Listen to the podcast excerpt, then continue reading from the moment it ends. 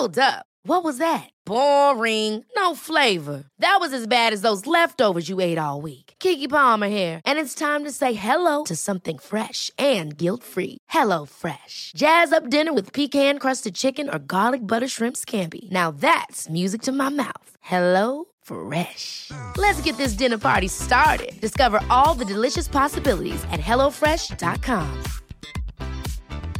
There's never been a faster or easier way to start your weight loss journey than with PlushCare. PlushCare accepts most insurance plans and gives you online access to board-certified physicians who can prescribe FDA-approved weight loss medications like Wegovy and Zepbound for those who qualify. Take charge of your health and speak with a board-certified physician about a weight loss plan that's right for you. Get started today at plushcare.com slash weight loss. That's plushcare.com slash weight loss. plushcare.com slash weight loss. Millions of people have lost weight with personalized plans from Noom, like Evan, who can't stand salads and still lost 50 pounds. Salads, generally, for most people, are the easy button, right? For me, that wasn't an option. I never really was a salad guy. That's just not who I am. But Noom worked for me. Get your personalized plan today at Noom.com. Real Noom user compensated to provide their story. In four weeks, the typical Noom user can expect to lose one to two pounds per week. Individual results may vary.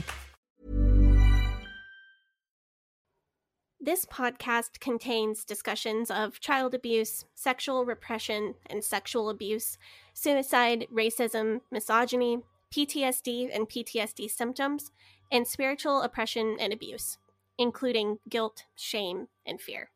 In most episodes, we will be mentioning some of these concepts in a general way without any graphic detail. If any of these topics or other triggering topics will be mentioned in great detail, we will let you know at the beginning of each individual episode, as well as in the show notes for that episode.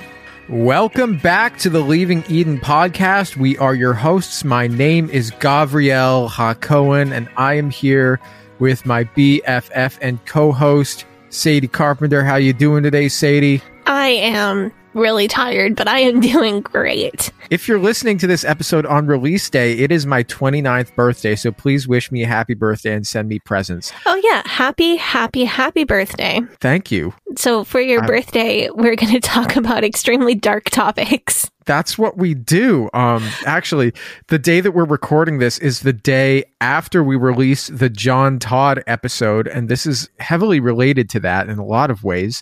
But like the response that we got to that one was incredible. People really, really loved it. The John Todd episode, I'm so happy that people loved it because it was probably one of my favorite episodes ever to do the research for. That one was really fun. So today we're going to dig one level deeper and look at one place where John Todd very possibly could have gotten his ideas about the Illuminati. And when I say very possibly, I mean almost certainly did because what he had to say is so similar to the document we're going to be talking about today. Yeah. Um, I'm so glad that we finally get to talk about this. I'm like you said, I'm glad that our listeners really like it. You know, I I think that a lot of conspiracies they function in the same way as cult. The brain science stuff the psychology behind it is very similar to cult stuff. So if people really want to see that kind of content in the future we can do more of it i think we enjoy doing it. I enjoy doing it. Yeah, I think there is a lot to get into there. More more than that even what we're talking about today is what I would describe as the original source material for uh, like almost everything. Right? Like for the satanic panic, for QAnon, for the Holocaust, for like a shockingly large number of beliefs held not just by the religious right in this country, but you know, beliefs that so many people, I mean, and maybe even people who are listening to this, uh, beliefs that they hold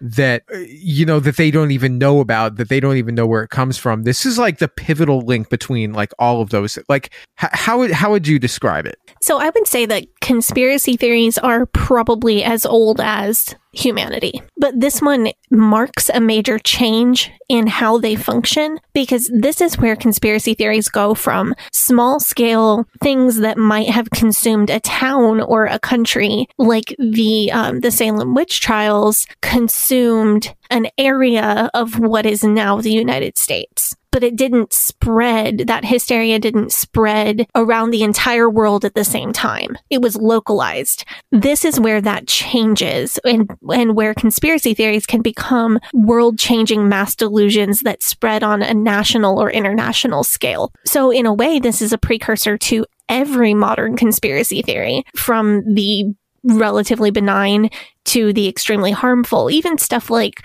JFK assassination theories or moon landing conspiracy theories, because the way that it spread and the reach that it had changed the way that conspiracy theories in general work. As far as specific things that come from this, the satanic panic and QAnon both have definite roots in this conspiracy theory. Yeah. You know how when you learn about the hero's journey, like you know about the, like the monomyth, the the hero's journey. I do because you explained it to me when we were bored early pandemic. Really? Yes, you went on a very very long text chain. Oh, I don't remember that, but okay. Um, well, but you know how when you hear like when you learn about the hero's journey, like it's it's like a, a the hero's cycle as, it, as it's also called, and then you go back and you watch Star Wars or you go back and you watch The Lion King, or you read Harry Potter and you see, oh, this is the hero's journey. This is that monomyth. Or like, say you were going to go and watch every episode of The Simpsons and then you listen back to all the episodes of this podcast so that you can find all the Simpsons references.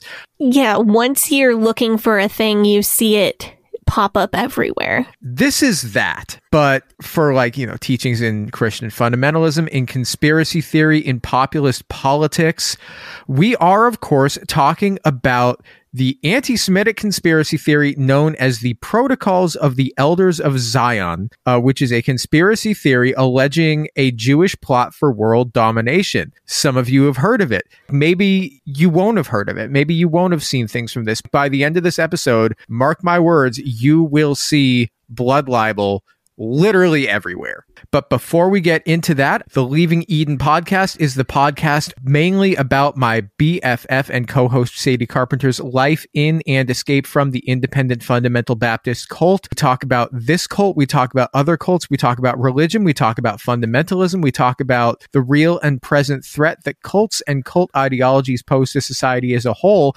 And it is our goal to promote freedom of mind, freedom of thought, and freedom of religion. So if you like our show, if you are a fan of our show, there are some things that you can do. You can join our Patreon for an extended and uncensored versions of most of the episodes. You can join our Facebook group, which is facebook.com slash groups slash Eden Exodus. I think it just ticked over. We have 1,700 members in that group. A lot of people posting memes, posting, you know, personal stories and stuff. It's great. We have a subreddit, which I think has a thousand members now. Anything else I'm forgetting? Oh, um, we're doing Pride Month stories again. Yes, please send us your uh, if you are uh, an LGBTQ person and you have a story uh, that you want us to read on the podcast uh, that you would like us to share. Make sure that you send it to us at leavingedenpod at gmail.com.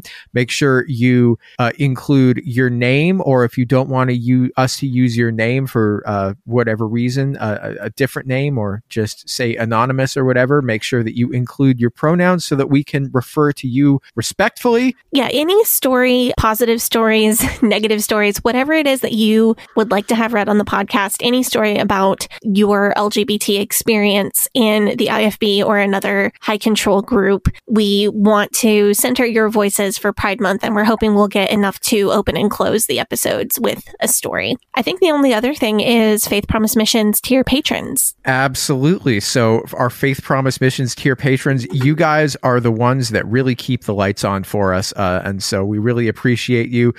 Uh, we have Andrew Rocant, Brittany, Carrie R., Crystal Patterson, Eleanor Donahue, Emery Fairlosser, the OG Emery Fairlosser, Hope Norum.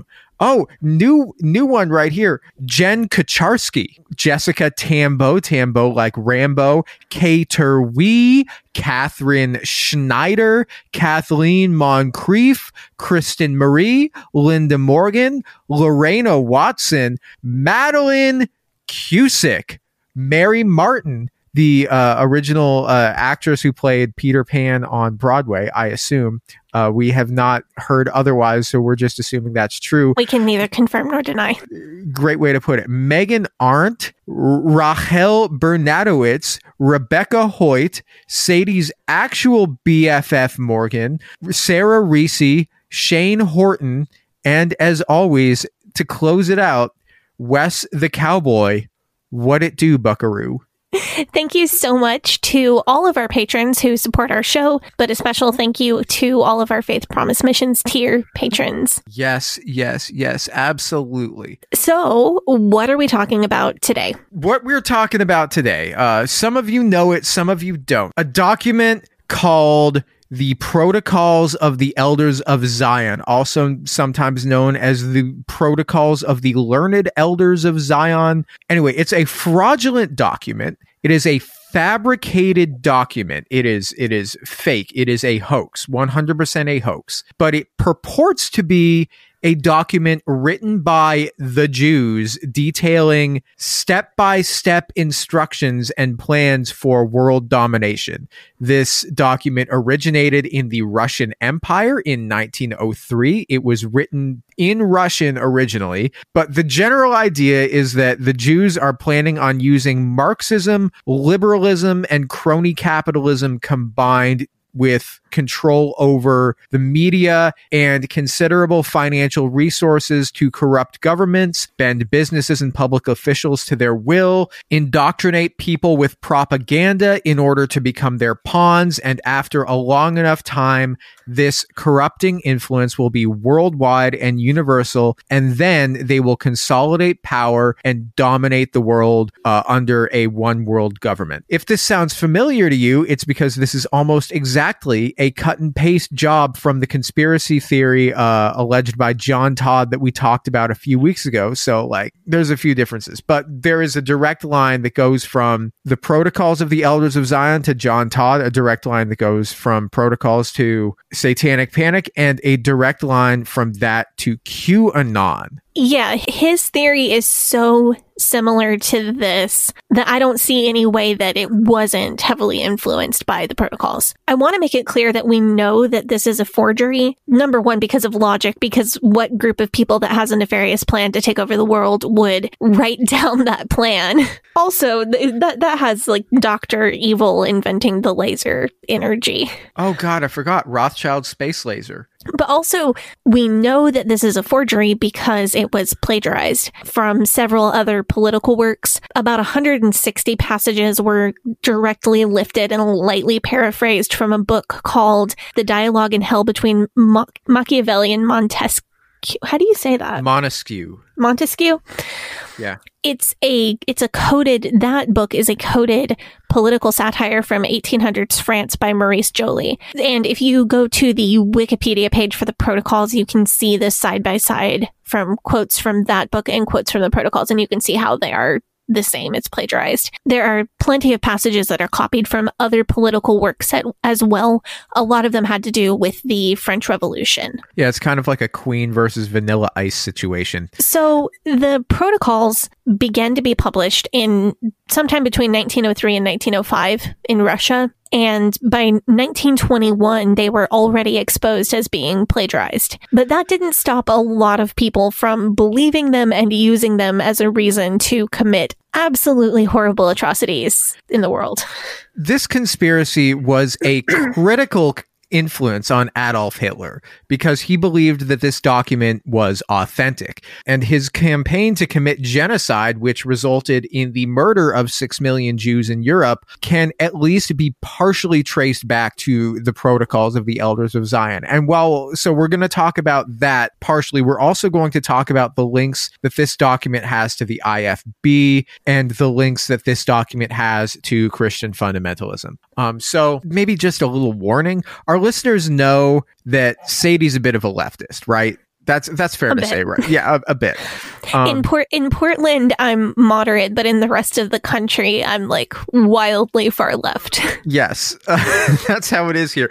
They like you also may have noticed that I personally tend to be skeptical of most ideologies in general, not as like trying to be like a constant like naysayer and that sort of thing, but just that I'm often skeptical of ideologies because I think a lot of them can result in black and white thinking. Um, this document right here, the protocols, is part of the reason why I gravitate towards that particular worldview because I think, in large part, most ideologies take at least some level of influence from the conspiracies alleged in this document. So, if maybe during this episode I come across as particularly keen to draw connections between this text and uh, leftist populists in particular, it's because those points are maybe not as outwardly apparent as the connections between uh, like fundamentalism or, or like QAnon conspiracies. But because uh, like even if they're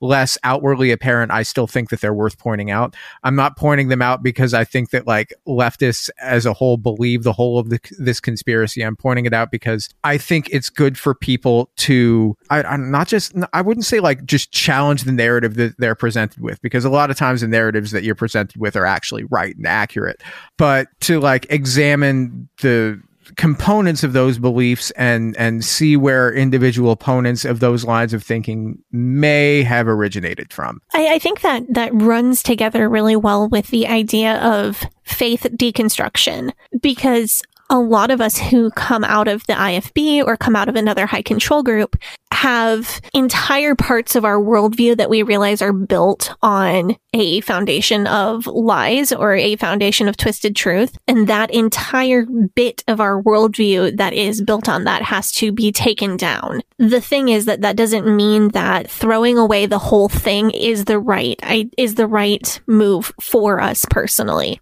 Absolutely. like me, like I um dismantled and deconstructed everything that I believed about religion. Well, I'm still in the process of doing that because I I don't know if that process ever ends.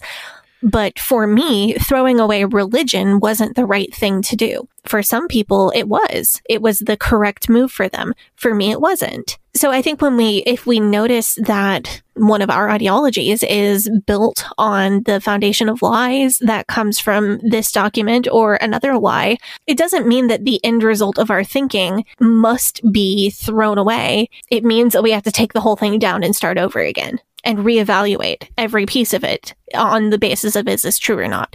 Yeah, and I mean that's a decision that you have to make for yourself. It's not like something that I'm gonna go on the internet and say anybody who thinks that who thinks this also believes this, and therefore they're Well, because that's kind of an ideology. That's a generalization. that. Yeah, that is a, a generalization, and I don't. I often. I. I mean, I don't. I won't say I've never engaged in that before, but. You know, I, I think it's generally a bad idea to. I don't want it to seem like I'm just trying to use this to like slander political figures that I don't like. this it's a complicated topic, but I think we're going to handle it. So the basis of the protocols and the reason that we keep referencing John Todd is that this document takes a lot of negative stereotypes about Jews. And just like we were talking about John Todd doing to the, you know, the Satanists and the witches and all that, it takes everything the intended reader dislikes or fears, lumps it all together, and then blames it on a group of people who the intended reader dislikes or fears. And And in this case, it does that by depending on literally every negative stereotype you've ever heard about Jewish people ever. Yeah, and that, I mean that's basically how a lot of populism works. Is that they're like the, everything that you hate is blamable on one on this group of people, this small group of people.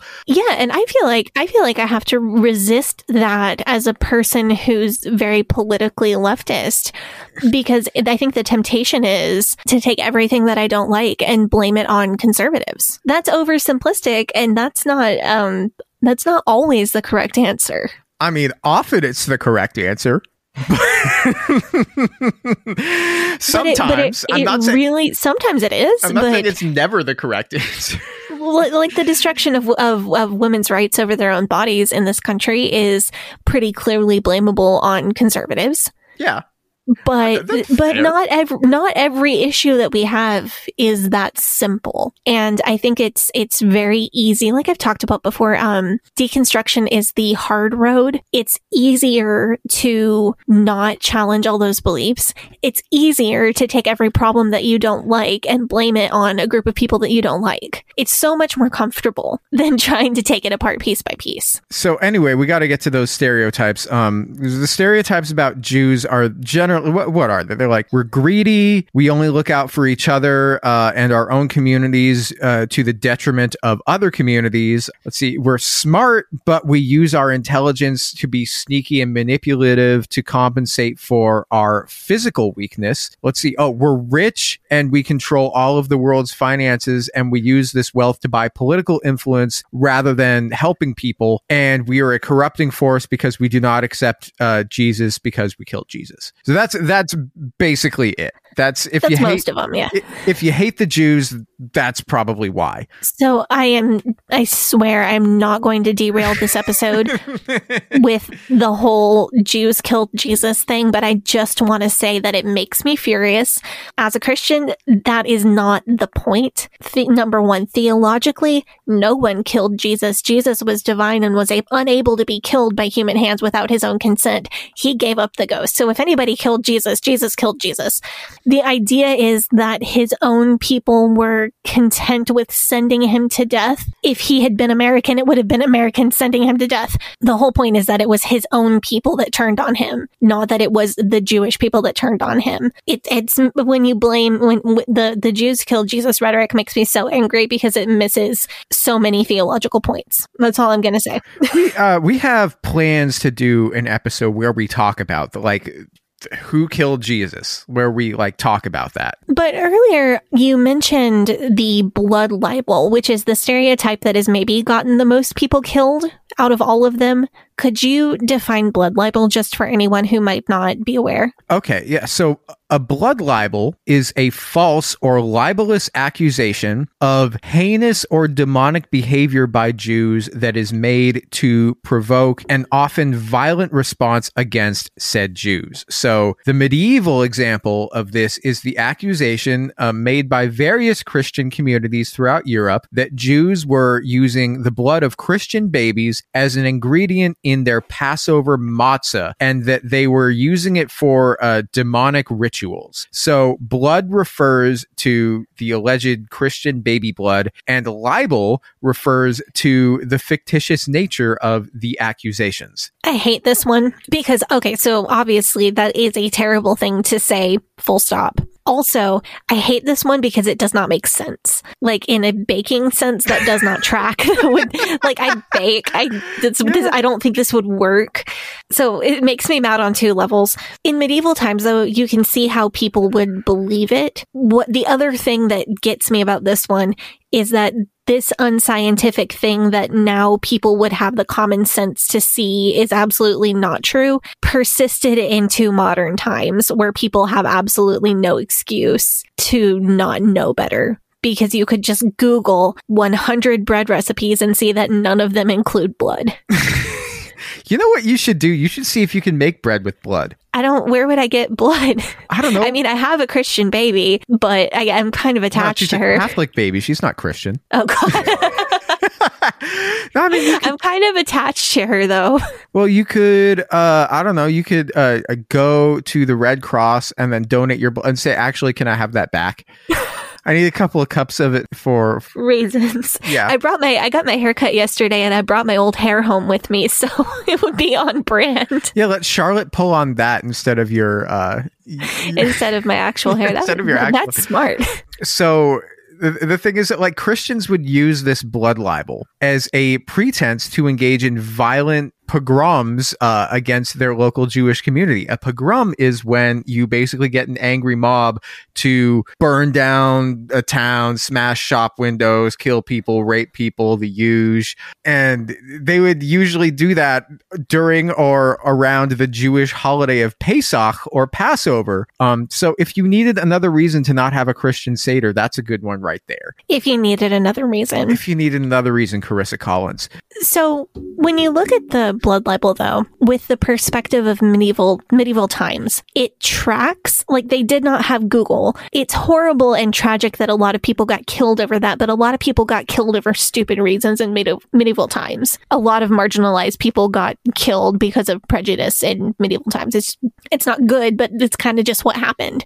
What gets to me more is that it's still used as a reason to perpetrate violence. Like the Poway synagogue shooter cited blood libel in his manifesto. He named a Christian child from the 1500s who was supposedly killed in this manner. This is like the classical definition, the, the like blood in the matzah. That's the classical definition. And in, in like modern times, blood libel is used to refer to other libelous accusations against Jews. So basically, any untrue accusation against Jews, the purpose of which is to incite future violence or to justify previous acts of violence, is also kind of today known as blood libel as well. It's pretty rare that you see like OG blood libel, like blood in the bread blood libel, but like you do see it from time to time. I hate all of it, but I, I hope it's okay to say I hate the o, the OG blood libel, as you put it. I hate that the most because any reasonable person should be able to apply logic and figure out that that's not true with zero additional evidence. Well, like it's not like a meme at this point, but it is the sort of thing where if you see it, you screenshot it and send it to your friends because you're like, holy shit, look at this. Like it is not completely eradicated in the year 2022 or the year 57. What is it? 5782. In the year 5782 because it shows up in like 8chan manifestos. So just like we talked about at the end of the John Todd episode, the protocols takes all the things that the intended audience doesn't like, matches them together into one root problem and blames that root problem on the group of people that the intended audience doesn't like. In this case, the uh, intended audience is Russians and the people they don't like are Russian Jews who the people who forged this document were actively trying to murder. The people who put the document together relied on every single stereotype and existing conspiracy theory about Jewish people to connect all of the problems that were going on in 1900s Russia, which was a lot of problems, into one thing so they could blame it on the people that they were trying to murder so they could murder them faster. So, of course, like John Todd's intended audience, of course, it w- namely is like evangelical Christians. They have a favorable view of Jews, Jewish people. So, if he's going to repeat these things, he has to just like change the Jews to the Illuminati, uh, but still like make the same claims. So, like, if you're in the know, you'll understand that when he says the Illuminati, he means the Jews, or when he says the Rothschilds banking family, he means the Jews. But the average fundy isn't going to know that. It- that's not going to set the alarm bells off for the average person. The other examples that you hear from this, like you see, you hear people say globalists or global elite or cosmopolitans. David Duke famously instructed his supporters to use the word Zionist in place of the word Jew in order to disguise the hatred, their anti Semitism as being politically motivated rather than being racially motivated. Yeah, but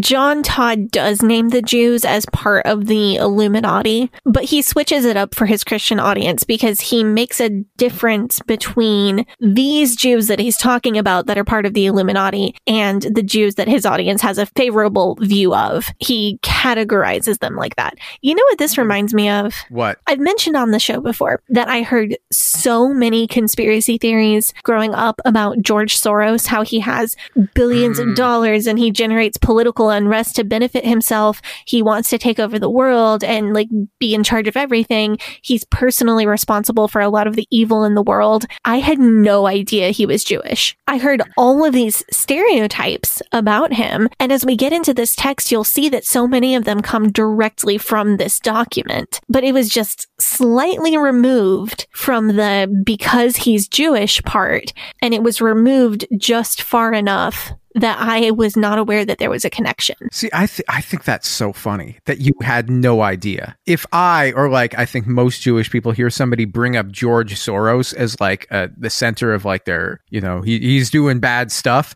like it, immediate red flag, immediate alarm bells go off that this person is an anti-Semite. But you could have said that sort of thing and you didn't even know that he was Jewish. No, I had no idea. I thought he was um Mexican drug lord. Really? Yeah. I guess Soros sounds like it could be George Soros. Yeah. Wouldn't it be Jorge Soros? I, I guess it would be.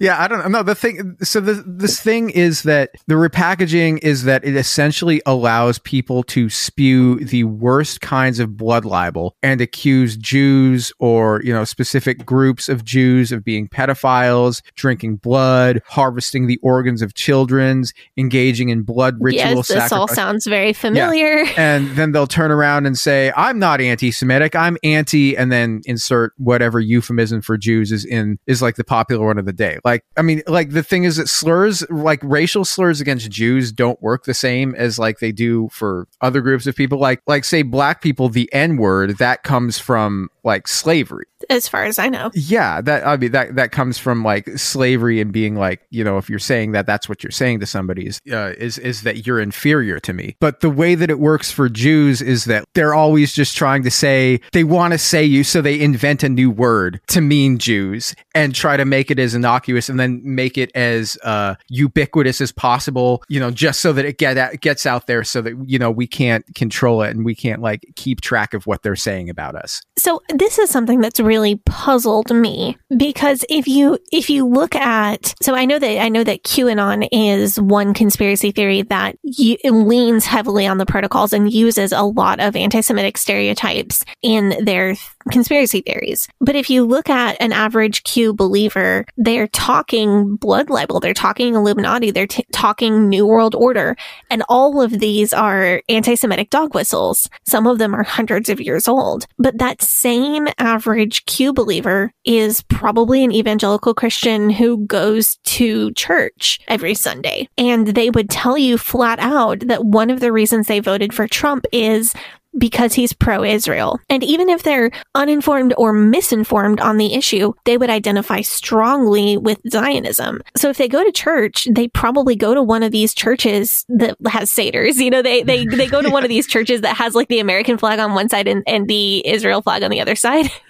Yeah. So how is somebody like that wrapped up in this huge anti-Semitic conspiracy theory? How are they talking out of both sides of their mouth like that? And do they not realize the cognitive dissonance? And now that we've been, we did the John Todd episode and now that we've been researching this episode, I think I'm starting to see how these things overlap and how someone could be caught up in these theories that have deep roots in anti-Semitism, but not understand that the people that they hate politically are the same people that they like pseudo worship religiously. Yeah. But we're, going to get into that. I'm, I'm going to come back to that at the end of the episode and kind of wrap that up for you. Yeah, I think that that's a really interesting observation. I personally think that hating Jews is the truest def- uh, demonstration of horseshoe theory in the world. Uh, of course, horseshoe theory is not applicable to everything or even most things, but I think it's extremely applicable to this particular issue. So I want to know what your overall impressions are as somebody who was raised within fundamentalism. So, the first thing that I noticed when I started reading through is that there are a couple of stereotypes that you would have to believe from the outset for you to read the protocols and say, yeah, that makes sense to me. So, even before you picked up a book that contained this document to read it, you would already have to believe that Jews control the majority of the wealth in the world and that they seek world domination. I think it's clear that the intended reader of the protocols has that assumption. But I, my question is why though?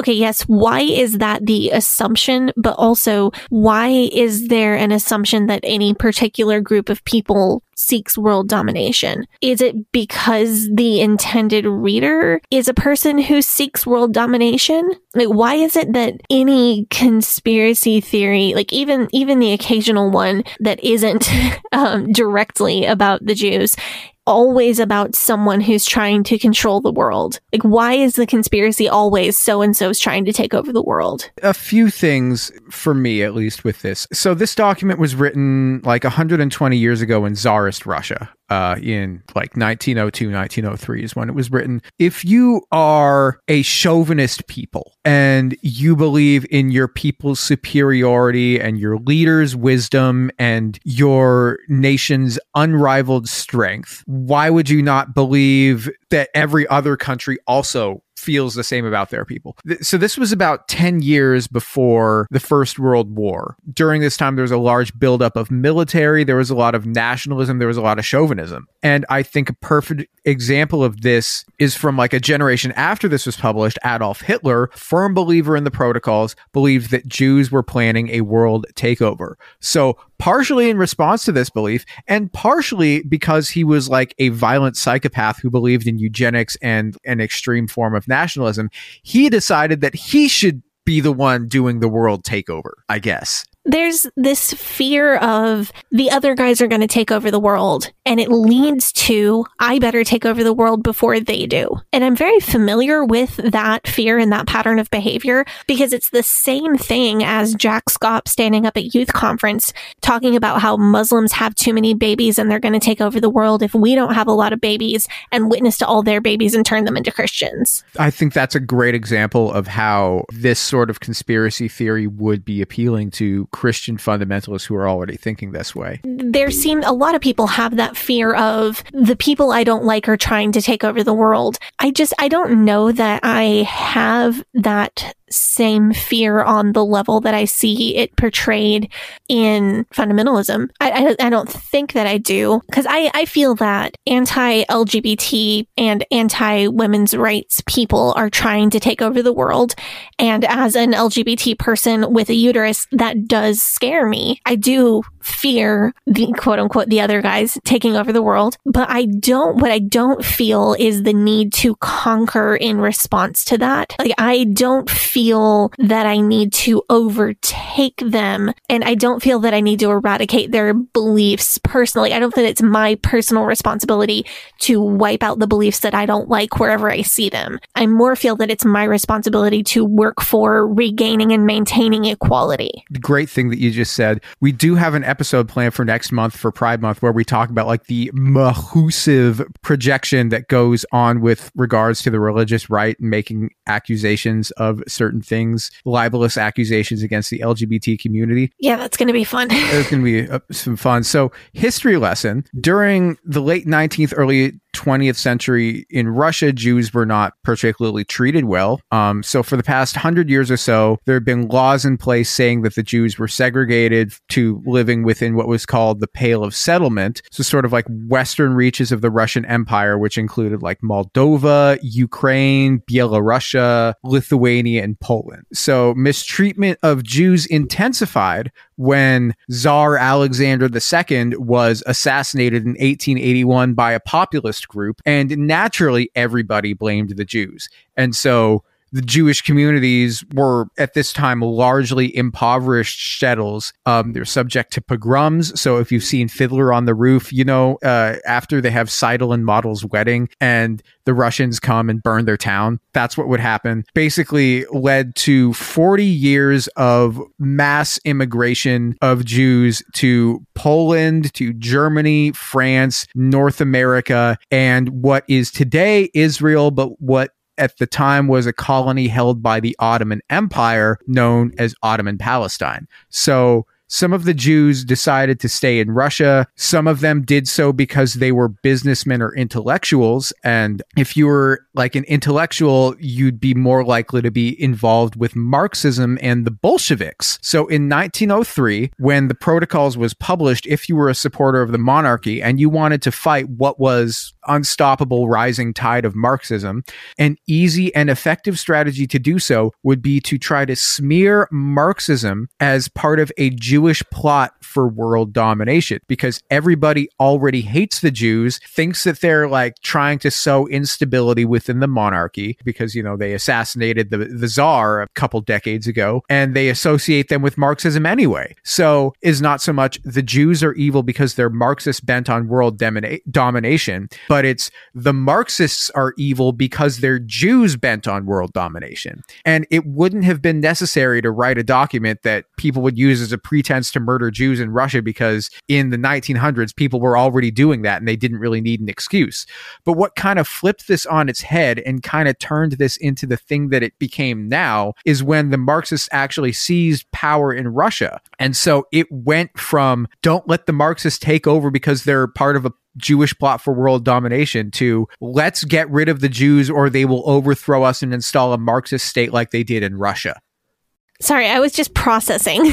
Yeah, you, see how that the because we found a, a translation of this because it was within a publication, like a different publication. And that was the argument. It was like, see, look what happened in Russia. We got to get rid of these guys. They're bad. But it was, you know, from like 1920. Look what they did a few years ago in Russia. Look Mhm. at, the, at the, Yeah, so I, that makes a little more sense why the assumption is always that someone is trying to take over the world. The other assumption I think that people would have to have before even picking up this book, if it was going to make any sense to them, is that Jewish people believe themselves to be smarter and more cunning than others. And I kind of have to assume that it's the same question, same answer in a broad sense. during the Middle Ages, uh, and the Renaissance, Jews were forbidden from owning land, which meant that they were forced into professions that often required an education. So, like medicine, trade, and also for other reasons, banking. So, do you know why Jews were forbidden from owning land to begin with?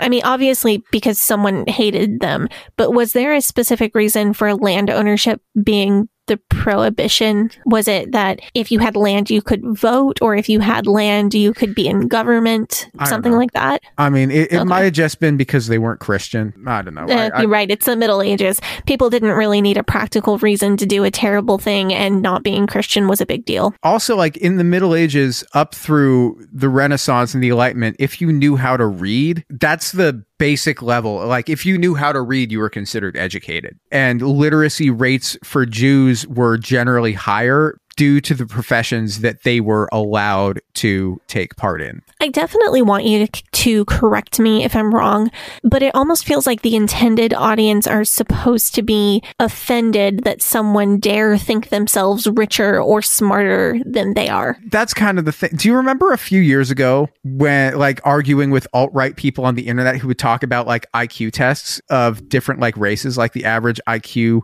for like different races? And this this is a big thing a few years ago on Reddit before Reddit banned like all the alt right subs. I do not remember this, but it seems extremely pro- problematic. Yeah. because IQ tests measure one very specific type of intelligence and mainly, mainly reading comprehension and your ability to take tests. I mean, IQ tests, it's not actually like a, a good way to measure somebody's intelligence. It's not going to tell you how smart a person is. And there's like a cultural weight to it as well.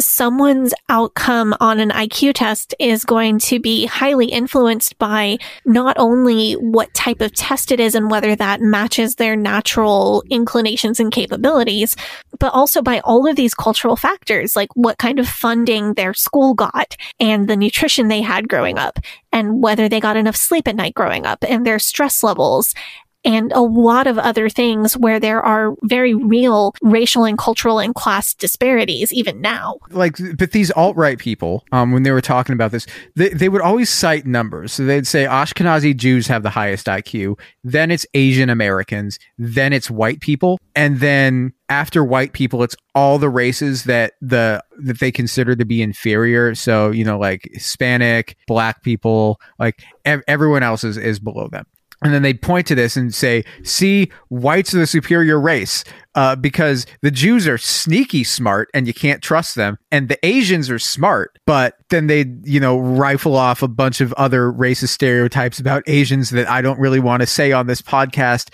uh, to just make it be like, oh, but they're not a threat. They're not, you know, dangerous to us. And then it's white people. So, and everybody below white people is stupid. So it's like the, the exact same thing where they're like saying, okay, the Jews are smart, but you use your power to outsmart and subjugate other people. So you can't be trusted. Therefore, being smart is bad. I still think that people who believe in this are kind of telling on themselves though, because they're, they're ranking people by one measure of intelligence, which is faulty. But the presumption is that people at the top of the ranking system are always going to have only their own interests at heart. And they're going to be ruthless in pursuing their own interests. It's like assuming that all strong men are rapists. So the rock must just assault every woman he has a chance to. It's assuming that anyone with power will always assert that power over other people, which is a very scary way to look at the world. Well, the number one thing to know about conspiracy theories is that they exist to make Johnny Smoothbrain feel like a genius. You know, like he's like, oh, everyone else your whole life has told you that you're stupid, but you're the only one who's read the science correctly. And everyone who is more successful, who's better educated, who's better connected, they're the ones who let this slip by them. They're the ones who didn't see it. Like they exist not just to make you feel like you're right, but also to like validate your entire identity as somebody who has been right the whole time about everything in the world and every opinion that you've ever had is right because it you know it goes in with this conspiracy. So it makes sense that they'll tell you well you're actually the smartest because all the people who are like smarter than you are actually weak or evil. Yeah, I, I still do think that it's it's very much telling on yourself though to say that well if I was the smartest person in the world I would use my smarts to take over the world. yeah So so what we did is we both read through this document. We each pulled out things that we thought were worth talking about. So I was wondering um yeah, let's go ahead and start on on those uh things that we pulled out that were worth talking about. We noticed that the protocols themselves, there are 24 points in the protocols. These are the ways and the specific plans on how the Jews are going to execute their plan to take over the world. They loosely fall into four categories. So one is financial control and economic policy. Two is political control and world government. Three is control of speech and the press. And then four is installing a one world ruler in the person of the king of Israel as ruler over the entire world. So let's start with financial and economic control.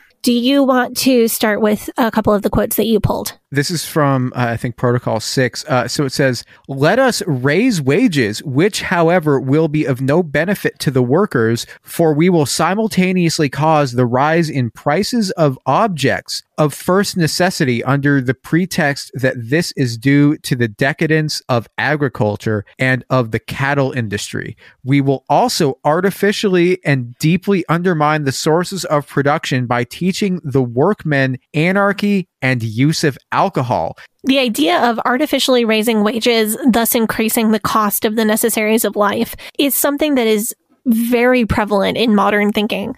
Like we were talking about earlier, I have I don't see this, I don't think I've ever seen this attributed to the Jews by name, but I absolutely have seen this attributed to the mm. global elite. Like I've seen this on Facebook recently. This isn't even something that's contained to QAnon or to the broader world of right wing conspiracy theorists. This is something that I've seen from like church lady Facebook multiple times. The type of, this is like Reaganomics. What the supposed writers of the protocols are intending to do is the opposite of Reaganomics, right? It's demand side. Yeah, so it's, it's like the, the conservatives who are against wage increases will are saying that it's going to increase cost. And then there's also like a very detailed section about how the cabal will institute a progressive tax rates as part of their plan for their world takeover. Wait, didn't you tell me about this? Didn't you tell me about why Reaganomics is anti-Semitic and people don't know it? Maybe. Possibly. I can't remember. This just sparked a memory from like way, way back. I think it was one of our super early episodes, maybe even before we had Patreon. Reaganomics? I don't know if it was Reaganomics. I can't remember that. I feel like we've I feel like we've talked about this concept, but this is exactly what I see on social media. If you can remember what that was, like if you can remember when I told Sadie that Reaganomics was anti-Semitic, uh, please send it to me because I can't remember if I did or not. Um, but I but I see this uh, this idea of like oh the elite are raising in their their it's the elite behind people wanting a living wage because they're just going to raise the the cost of products to match that it's not going to do you any good. Logic leads me to think that this economic theory existed and then was picked up by the protocols, not that the protocols invented it, but I have to wonder if this is the document that brought it to mainstream attention. So I've seen a lot of arguments for like Reaganomics in the past, but none of them have said that Reaganomics, uh, that like supply side economics is a necessity in order to counter the international Jewish conspiracy. it just it, it just makes you think though because it's not logical to jump to the conclusion that everybody who is against raising the minimum wage uh, is a secret anti-Semite or that Ronald Reagan was and he read the protocols and he based his economic policy on them. No, that would be Richard Nixon. Heyo. but it isn't so much of a leap to think that he was influenced by the conspiracy theories around this document or that people who believe that were in part influenced by the theories in this document. It's absolutely plausible that someone who did read this and believe it and make decisions based on it and therefore had a very negative view of raising minimum wage later influenced somebody who influenced Reagan and other conservative politicians and decision makers who influenced church people who are posting on Facebook about why it's wrong to raise the minimum wage. What do we know about Reagan's rise to power in 1980? It was due in large part to have to him making common cause with the evangelical mu- uh, movement, who were socially conservative, but they viewed Nixon as far too dirty and corrupt to get behind. We also know from our research about John Todd that the evangelical movement at this time was already teeming with this sort of conspiracy. The other thing is that if you look at when the protocols came from, it was partially an argument against Marxism. What does Marxism say as like I guess part of its basic tenets is that the workers needed to be treated better. Um, that was like mm-hmm. one of the main arguments behind it. And they're like, well, we can't treat the workers better because it won't actually be good for them. You see? It, it is, yeah, it all makes sense when you look into it for like three seconds. Because not, I, I think how this gets to evangelical Christianity is that not everyone bought John Todd's elaborate theory about the Illuminati, which was pretty much pulled directly from the protocols. But a huge number of evangelical Christians bought into the satanic satanic panic, which was very influenced by John Todd. So I think that's the line of like how an idea gets from a 1902 Russian political propaganda forgery onto my Facebook feed. So I want to move on to a different quote, uh, specifically regarding economics. Can I read this one? Let's do it. The people are shackled by poverty to heavy labor more surely than they were by slavery and serfdom. They could liberate themselves from those in one way or another, whereas they cannot free themselves from misery. We have included in Constitution's rights, which for the people are fictitious and are not actual rights. All the so called rights of the people can exist only in the abstract and never be realized in practice. So that last quote, that one to me, that's a real doozy. Where have you seen those sentiments before? Because I've seen it in multiple places. I want to know what jumps to mind for you. So sovereign citizen was the first bell that that rang for me. Really? Yeah, when we were researching Kent Hovind's tax drama, my husband and I watched a documentary on sovereign citizens and the quote, uh, rights which for the people are fictitious and not actual rights could have come right out of a SovCit manifesto. See, that's really interesting because you're like totally 100% right about that. But I like two places popped up for me, and neither of those were the places that, that I was thinking that Oh, interesting. neither of those are, are sovereign. cit- Yeah. Okay, so what else came up for you reading that quote? Number one, maybe this is a bit more minor. Do you ever see conservatives or like Confederate apologists making like, well, slavery wasn't actually that bad kind of arguments, you know? Yeah, somebody did this on Twitter like three weeks ago and absolutely got dragged to hell and back over it. Oh God! That, so that was the guy that said, "If I were around 150 years ago, I'd probably own slaves, but I'd treat them right." George Washington and Thomas Jefferson owned slaves, and they weren't racist. That guy. yes, that's that's the guy. Yeah, he I was saw that. He was framing it as like, oh well, later generation slaveholders didn't have as much moral culpability for that sin, and that crime, because it wasn't their fault because they were raised to see slavery as normal and it was just their way of life. I don't know. Maybe he sees people who fail to deconstruct the harmful social norms that they were raised with as blameless, like I don't know, the norm of patriarchy in the church or something like that. Uh, I don't like. I th- sometimes people forget that what you say on the internet lasts forever, and I would have owned slaves, but I wouldn't have been racist. Isn't exactly a hill that I would recommend dying on. That's a, that's not a hill I would recommend climbing or No, looking at. like you can look at it from afar and you can say, "I don't want to go on that hill. That hill looks racist." yes. yeah, he doubled down on like he like people called him out on it, and he doubled down on it too. Oh, I don't know what goes through a guy's mind when he when he decides that. Oh man, there's another place where um. I've seen this sentiment as well, and I think this place is maybe a little bit more interesting. Okay. Um, so, do you ever see people who are uh, hard and outspoken critics of capitalism and they compare being working class in America to being free by technicality, but not by in any true sense of the word? Okay, yes. So I would definitely identify as a critic of capitalism, but I but I do I do see that comparison being made. I think a loose comparison is not out of line, but an equivalence is not accurate and I do see a lot of people making that a direct equivalence. Yeah. Like the uh, so the argument that they make is that while you are not legally the property of the employer as you would be if you you know were an actual enslaved person uh you are essentially trapped in a situation that is impossible for you to get out of you know because because with slavery you were held in physical bonds but under capitalism your bonds are financial and societal and therefore much more difficult to escape from So I see the equivalence is in things like speeding tickets and other examples of the tax on being poor. Like speeding is against the law for people who can't afford a ticket, but is it against the law in the same way for someone who can't just pay a ticket without thinking about it if they get one? yeah. Like it's really only against the law for people people who are wealthy to speed if they get multiple tickets and points on their license. And even then they can pay lawyers to potentially lessen the effects of that or the likelihood of a negative outcome. It's completely accurate and fair to say under our current laws and and the the way our economy is run right now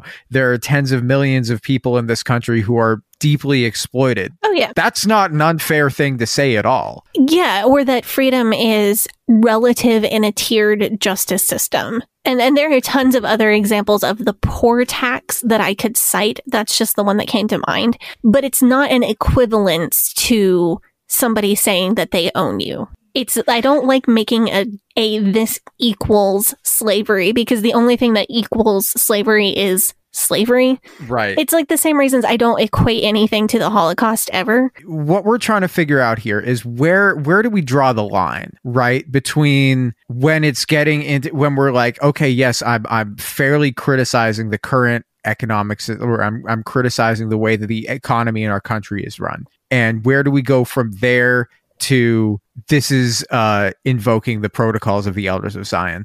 Because where I see it getting into that problematic territory territory is when people allege a grand and overarching conspiracy that is intentionally keeping them poor or when people allege that their current situation is due to a plan from uh, like a, a global cabal made up of the corporate elite uh you know the billionaires the millionaires in order to create a workforce that is so dependent on them combined with a poor economy that it makes them endlessly exploitable without recourse and without the option to leave that's where i see that the line is I agree with that.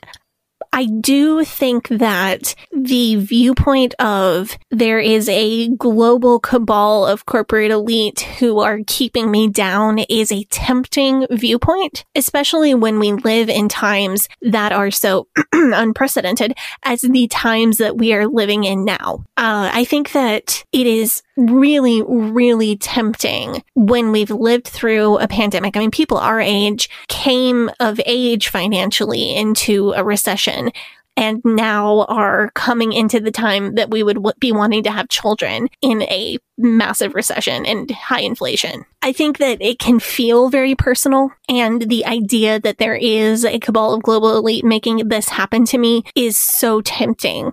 But I think we also have to hmm. consider the Occam's razor like the simplest answer is usually the right answer. And it is simpler to think that corporate elites are just doing what's best for them and makes them the most money. And that the disadvantages that the workforce faces is a side effect of their desire to do what's best for them. That it's not because the the people who run large companies are hatching some massive conspiracy. When I dug into why am I feeling like the corporate elites are having it out for me and uh, doing a conspiracy to keep me down, when I dug into those feelings, I realized that I really don't think that Jeff Bezos opposes unions at Amazon because he's evil and wants to take over the world as part of some grand plan that he's hatched with his friends Elon Musk and Mark Zuckerberg. I think he opposes unions because they aren't in his personal best interest. And you don't get to where he's gotten to in life without looking out for number one, even at the detriment of others. See, I think that's dead on. I also think it's it's a lot easier for people to cope with their bad current situation if they believe that all the power in the world is hell bent on keeping them down rather Mhm. than like the reality which is that their employers are s- almost single-mindedly focused on profit and they view the little people at the bottom as like disposable. It's a form of fantasy thinking because the, the reality is that people are just generally selfish. It's the old Lucille Bluth, like how much could a banana possibly cost? It's not that, that Lucille was evil. It's not that she specifically wanted to hurt and exploit other people.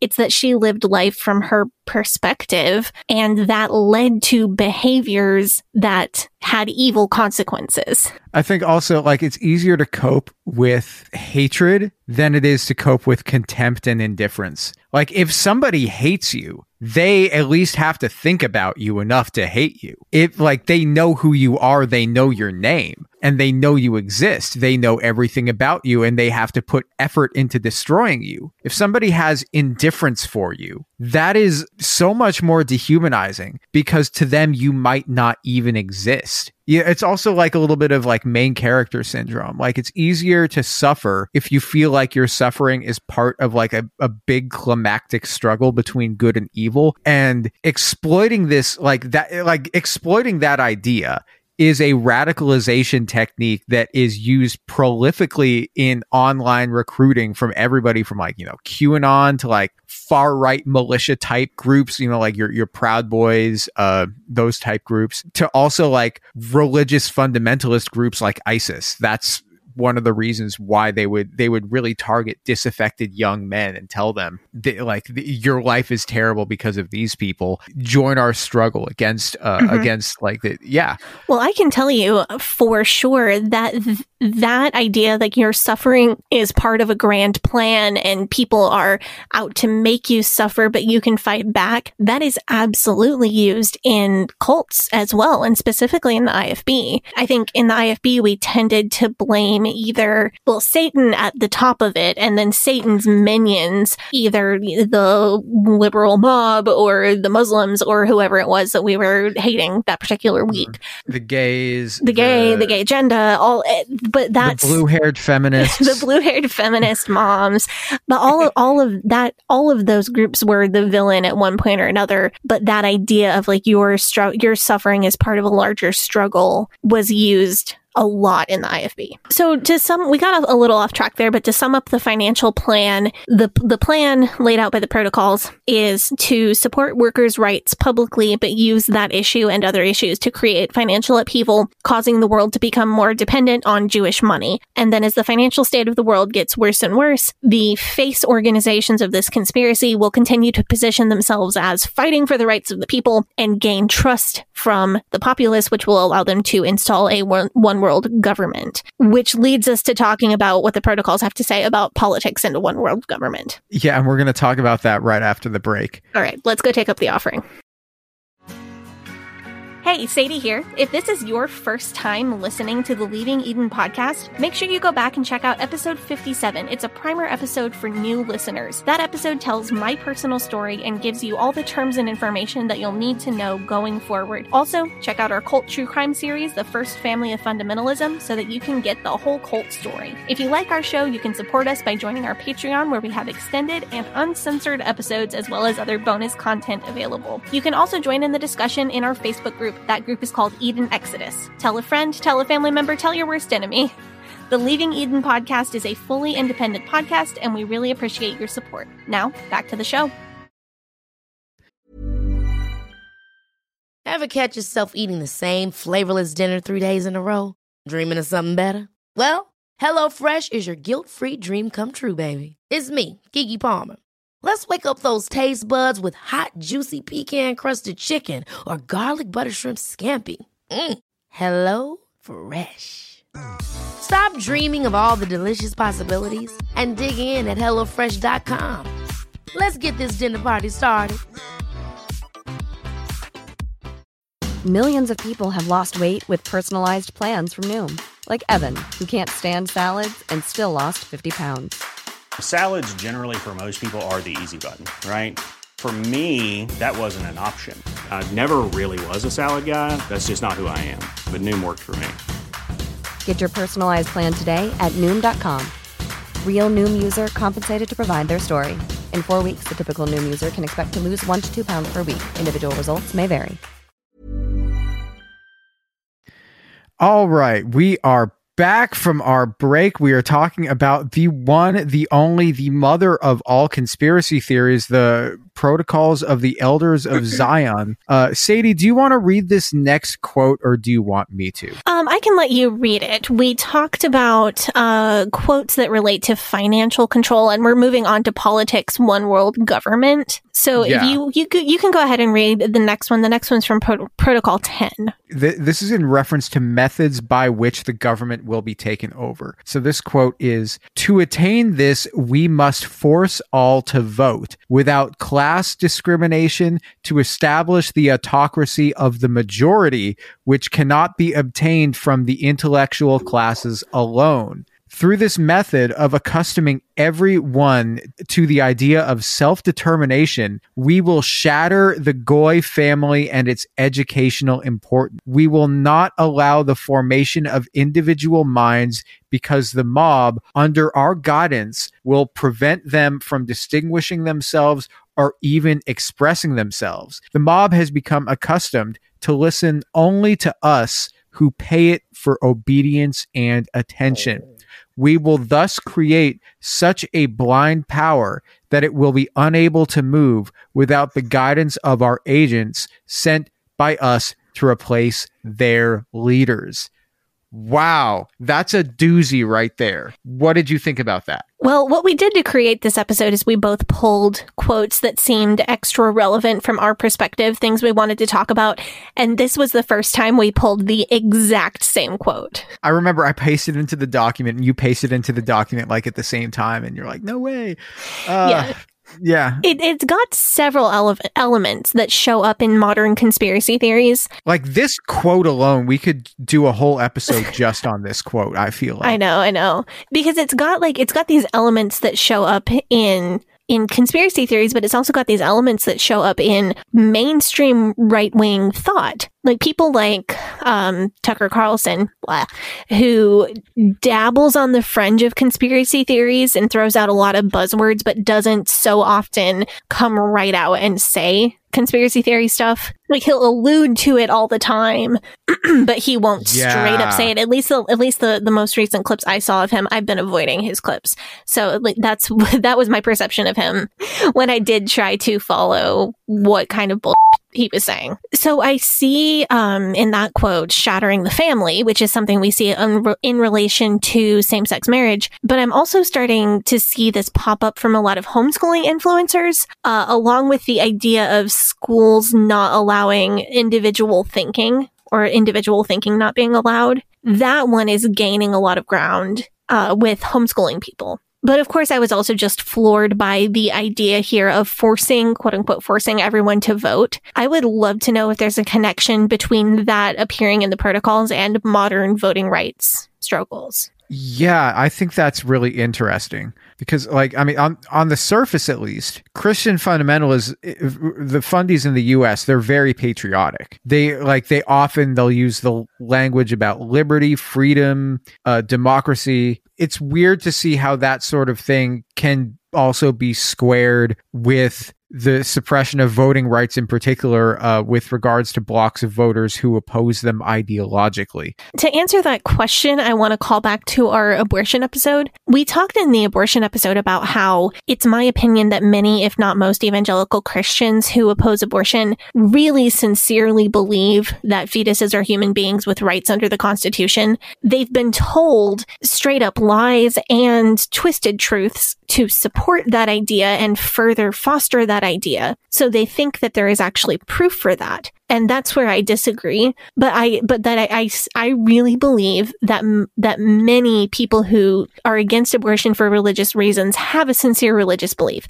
I think their belief is incorrect, but I don't doubt their sincerity. And in the same way, I really think that Christian fundamentalists, specifically who support more stringent voting laws, laws that look from my perspective like voter suppression, truly believe that a lot of people vote illegally or fraudulently. I remember growing up hearing that voter corruption was so bad in Chicago that every single election, thousands and thousands of people who were dead had votes cast in their name. And I heard that just as an undisputed fact. It, on a side note, I do think this is one factor that made evangelicals so ready to accept the idea that the 2020 election was corrupt because they had been primed for that idea for literal decades. But the, the answer to your question of how does patriotism square with the suppression of voting rights, I think that people believe that huge percentages of the votes cast in the US are fraudulent. They think that undocumented people vote multiple times. They think that votes are bought by George Soros.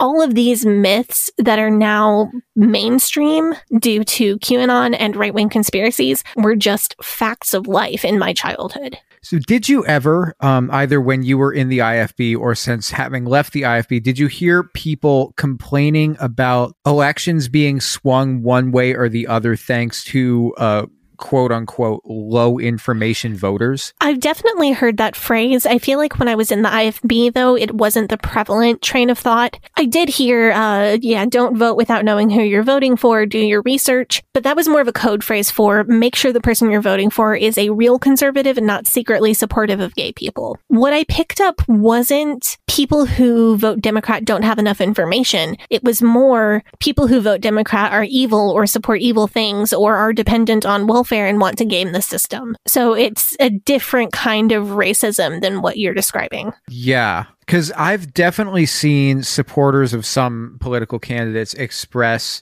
the sentiment that uh, th- this sort of sentiment of uh, supporters of my candidates of, of my favorite candidate's opponent don't know who they're voting for, and if we could only, I guess, for lack of a better word, evangelize to them, they'd clearly see that my candidate is the superior candidate, is better in every way. And I, I've I've seen those uh, those sentiments in state, local, national races, and it's sort of like what we were talking about with economic control. So this attitude isn't great. It's kind of problematic, but it doesn't really start to get into like protocols territory until they start invoking a grand conspiracy to keep their preferred candidate out of power. Yes. And I think that if someone read the protocols and then wrote voting policy out of fear of them coming true, it would be a lot more extreme than what we're seeing currently. So I don't want to instill panic that someone is trying to run the Republican Party off of the protocols,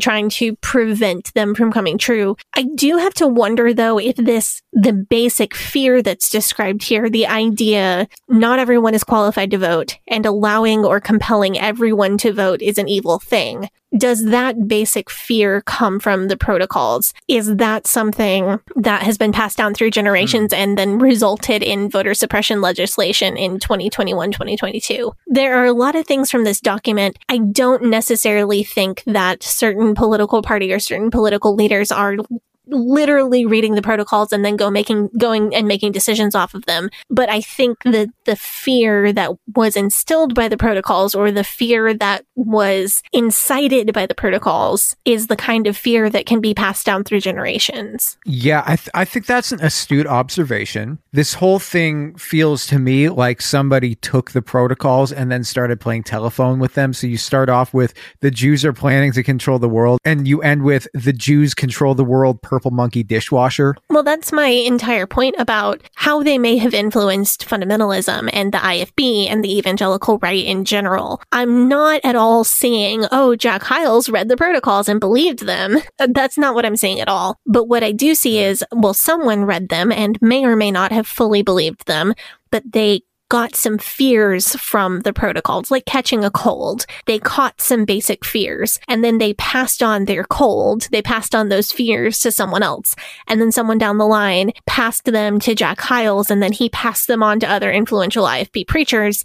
And then those fears that were passed on like a virus became part of the, of what makes the IFB the IFB do you want to read the next section or should I? Because this section feels like it's like directly out of the John Todd speech. So you do the next one, and then I have two little snippets that I want to talk about on the topic of political control, one world government, all that stuff. Great. Okay. So this one is what form of government can be given to societies in which bribery has penetrated everywhere, where riches are obtained only by clever tricks and semi fraudulent means, where corruption reigns, where morality is sustained by punitive measures and strict laws and not by voluntary acceptance of moral principles where cosmopolitan convictions have eliminated. We will create a strong centralized government so as to gather the social forces into our power. We will mechanically regulate all the functions of political life of our subjects by new laws. These laws will gradually eliminate all the concessions and liberties permitted by the Goys. Our kingdom will be crowned by such a majestic despotism that it will be able at all times and in all places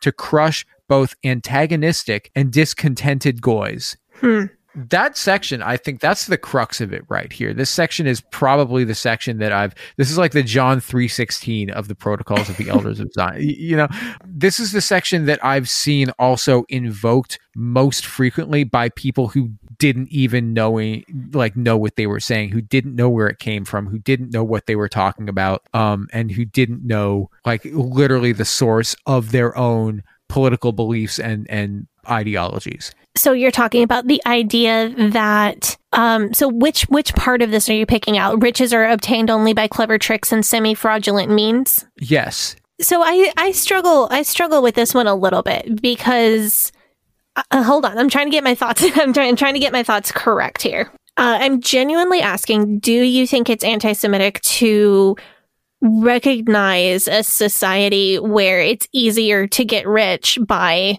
tricks or frauds? or corruption. No, I mean that's that's Okay. just uh, that's just how it is for a lot of the world. Okay, because okay, that's where I misunderstood you. Because I was I was gonna say yeah, but that's kind of how it is.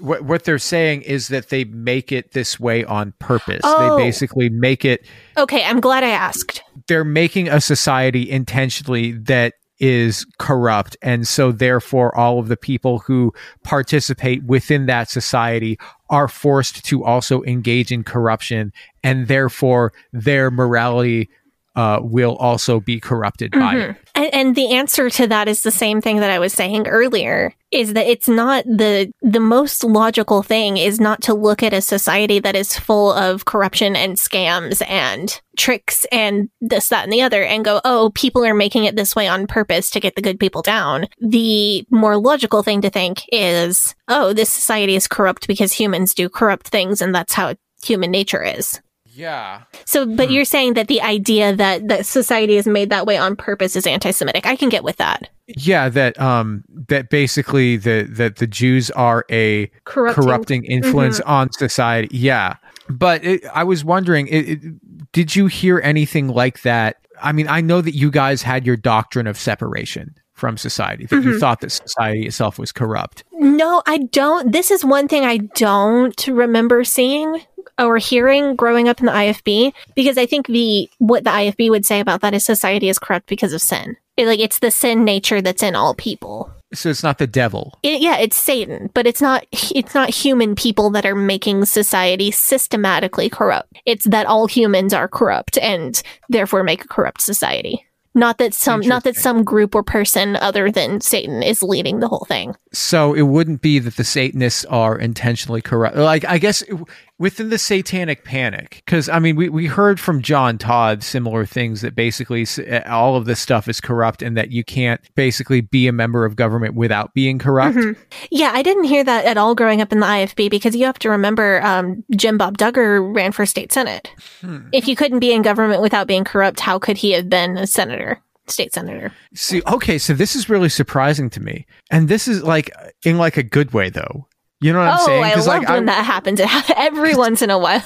because I, w- you know, I would have expected because I mean, you know, I I know like I I totally understand if somebody says I think that our government is corrupt and I don't want and uh, you know I personally wouldn't want to be a part of the government because I just wouldn't want to be around that and No, being in government is seen as like like yeah, you're going to have to rub shoulders with a lot of people who are corrupt because a lot of people in government are, but it's a calling and you go into that world of sin and corruption and to bring light. Yeah, because I mean the same same same with Mike Pence speaking at First Baptist Church of Hammond. right because he he is he is kind of is he full fundy or is he I would like to do an episode if if he tries to run for political office on a national scale again. I would like to do an episode on his beliefs. I'm sure I can dig up like what what churches he's attended and and piece together some of his beliefs from things that he said. You watched Freaks and Geeks, right? I had Yeah. you watch Freaks and Geeks. He reminded me of uh,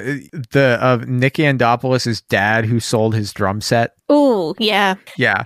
I I don't know what his religious beliefs are, so I don't know if I could say, oh, he's fundamentalist or not. Um, because I don't I know. know he won't be in a room alone with a woman. Yeah, and that's a very that's a very fundy thing. because they'll they'll support. This is interesting because I've also sort of seen this as like a well, Trump is is we know Trump is corrupt, but he's in the government, so everyone in the government is corrupt. Like I've definitely seen that.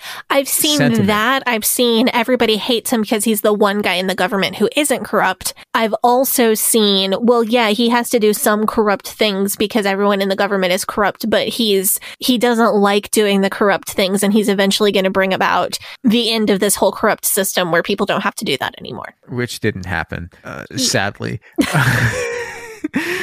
yeah. Oh man, that's that's interesting. Do you want to do you want to read your snippets? Yeah, let's go to my my two things. I don't want to spend too much time talking about them because they're not strongly related to either John Todd or QAnon, but they are strongly related to the IFB. So I want to make sure I get to them before we leave this section. Yeah. T- tell me about this. The first one's from Protocol 1, and it's something that jumped out. One of the first things that jumped out to me as I was reading through. The quote is The people of the Goys are stupefied by spirituous liquors. Their youth is driven insane through excessive study of the classics and vice to which they have been instigated by our agents, tutors, valets, governesses, in rich houses, by clerks, and so forth, and by our women in the pleasure palaces of the Goys. So there's a lot there. Hmm. There, yeah, There is Woo. so much in that. it's like That two is a- sentences, and holy cow, there is a lot in there. yeah. Uh, some of it I'm not going to quite get to, but I found the phrase. Um, sorry, sorry, sorry. I'm not going to get into how to how Jewish women were put in a position where sex work was the most viable option for them because of the mm, because of racism, survival sex work. Mm, not going to do it. Okay, Yeah. sorry. It's all right. We are not a swerfy podcast it's like one here. of my. It's one of my little. It's one of my pet soapboxes. if you're given the opportunity to talk about, like, if she is given the opportunity to talk about that, she will talk about it.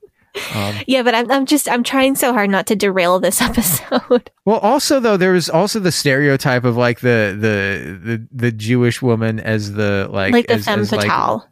Yeah, the femme fatale is the temptress uh, for yeah, which the- is the man- yeah. because many Jewish women were put in a position where sex work was the only viable option to feed their family because of racism. yep, And good times. be and Not when times, you are put in a position where you become a survival sex worker, um, the society that puts you in that position usually turns directly around and shames you for being a sex worker. It's not great. Yeah which happens in 2022, which is one of the primary reasons that trans women are like 18 times more likely to be murdered than any other category of people. That's true.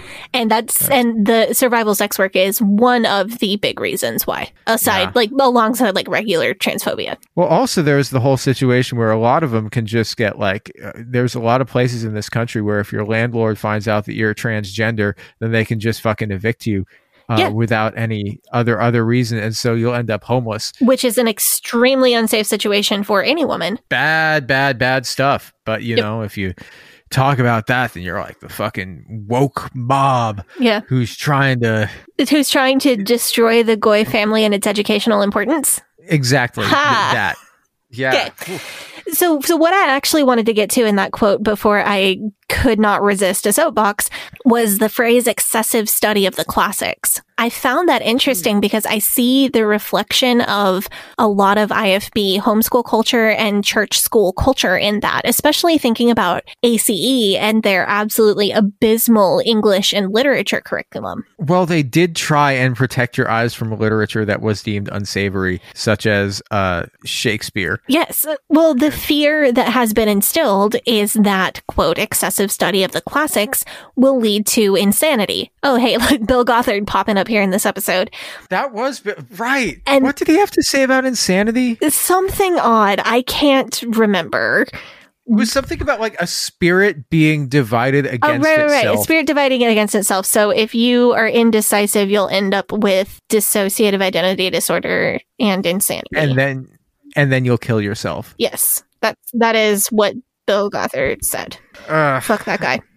Um, what a nutbag. So the the idea though here, like the basic fear that's been instilled is that getting the youth caught up in studying classics is a distraction from the great global cabal's evil plan. And the result is that fundamentalists don't care much about teaching classics. Well, this maybe this is also why in 2022 all the movies that are coming out are either remakes or sequels, uh, because the cabal is only interested in keeping us interested in the classics and nothing new. Yeah, definitely. I feel like after researching this episode, we could write conspiracy theories. Like if, if we Yeah. if we don't want to do the podcast anymore, we can just get a job writing for like you know conspiracy theory Inc. and make a bunch of money. You get paid by the fa- you get paid by the Facebook share.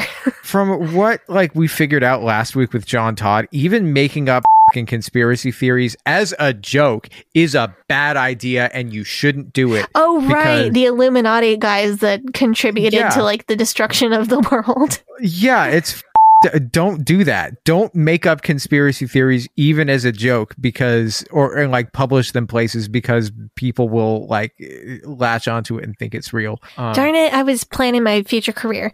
Okay. Yeah. Uh, the other, the other little piece that I wanted to address, uh, was from protocol number three. Uh, the quote is, The Goys are no longer accustomed to think without our scientific advice. Fear and mistrust of doctors has been a growing thing in Christian fundamentalism for decades, and it's it's not new because of COVID. It's just been put into overdrive. The mistrust of vaccines, mistrust of doctors in general, this is not something that's just recently come up where fundamentalists are concerned. So like pandemic. Sure, but that's like the mainstream expression of this fear. The mistrust of the medical system has been like a thing for fundies for a very long time. I remember when I was a kid, my parents took us to doctors if, if something serious happened, but they didn't take us for stuff that they thought was minor because they had the idea that doctors were just unnecessary for minor things. And then they had a very high threshold for what they would consider minor if we were in real danger, of course they took us to the doctor, but they did not take us for stuff that I absolutely would take Chuck to the doctor for. Like what? Uh, like like a cold, like a like a bad cough or cold, or like a high fever. I guess my dad was a doctor, so it's like he's gonna come home from afterwards. So you, I- I yeah, you didn't I- go to the doctor because your dad would look at you and go, "Yeah, you need to go to the doctor," or "No." No, he like he would just be like, uh, take some chewable Advil and go to sleep early or something. That was it.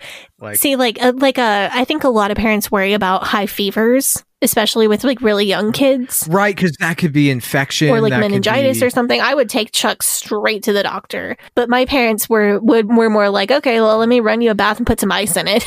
It wasn't that they were neglectful; it's just that they had a very high threshold for what they thought was doctor worthy for a lot of reasons. One of those reasons is that we didn't have good health insurance, but another reason was that they just they had this perception that doctors want you to come to them for everything and become dependent on them, and that a lot of things doctors are just not necessary for. Uh, There's also, of course, the fear that if they took us to the doctors, the doctor would ask if we were ever spanked or beaten at home, and then the CPS people would take us away. So, an example would be I sliced my knee open to the bone, and when I was a kid, and I still have a massive scar from it. My dad ta- just, my dad duct taped my leg to a ruler so I couldn't bend it while it was healing, and that was the that was the fix for my problem. So that's the fun story of how I've seen my kneecap. I mean, it did it work? Yeah, I mean the scar Well, is there you go. the scar is horrible, but I was fine. Scars are cool. Like it's not like a a disfiguring scar. It's not like you're trying to your your income uh, uh, is dependent on you selling like kneecap picks. Uh, hey, you don't know my life. But we knew, but but back to like mistrusting the medical establishment in general, we knew a lot of parents who did not take their kids to doctors even when they really, really should have, even when duct tape and a ruler was not good enough to fix their kids' wounds. Um, and I, I wonder if this is one factor in the mistrust of the medical system. Yeah, I mean that that really might have something to do with it. I mean, because like if you're a doctor, chances are you're not a fundy because like there's there's not going to be a big overlap between people who are like hardcore fundamentalists and people who go to medical school. Yeah, there is there, there are some, but it's pretty uncommon. How how are you like how are you going to know which doctor like who you could trust? Especially like Unless you went if- to First Baptist Church of Hammond, where they had their own doctor. Right, and especially you know if you take your uh, kids into the the pediatrician into like a family practice, and some and your kids say something wrong, especially if you're paranoid about CPS. Mm-hmm.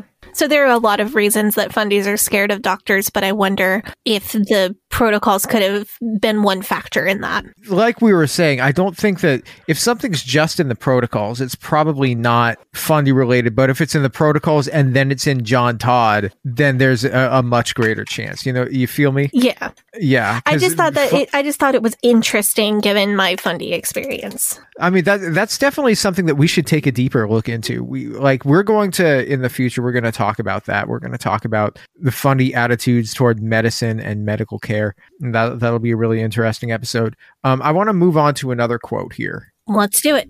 Yeah, so this one seems especially relevant today with a lot of stuff. So this one says, uh, it, I think it's from Protocol 7. It says, the intensification of armament and the increase of the police force are essential to the re- realization of the above mentioned plans. It is necessary there should be, besides ourselves in all countries, only the mass of the proletariat and the few millionaires devoted to us, policemen and soldiers. We must create unrest, dissensions, and hatred throughout Europe and throughout European affiliations, also on other continents. In this, there is a twofold advantage. First, we hold all countries under our influence since they will realize that we have the power to create disorders and to restore order whenever we wish. So what's your, what's your reaction to that section? So, knowing what we know about the protocols, that they were plagiarized from a political work that was made in the 1800s and then modified to fit into the narrative that people were trying to push in early 1900s Russia, I tend to think that this may have been a softball prophecy to make the document seem legitimate. The hmm. prediction is pretty obvious. Like there's always going to be unrest and dissensions and hatred throughout European throughout Europe and through European affiliations also on other continents. That that's such a softball. Like there is always going to be unrest and dissension. There is some right now. Like just in the last couple of years we've had Brexit and now we have Russia invading Ukraine that's such a softball prediction. I think whoever put this document together would have been able to see, hey, if I write this, it's going to come true and it's going to make my document look super legitimate but it's also the explanation of specifically how this cabal is going to take over the world. And to legitimize this document further, that part of the plan would have to make sense. I see this going a couple of ways. One, you know, if you're a militia type, if you're a SovCit type, you're going to be concerned about the militarization of police, especially after Waco, Ruby Ridge. You're seeing that and you're like, that could be me next. On the other hand, if you're a normie, there's a fairly decent chance that you're also concerned about the militarization of police with regards to them being mobilized to engage in violence against dissenters.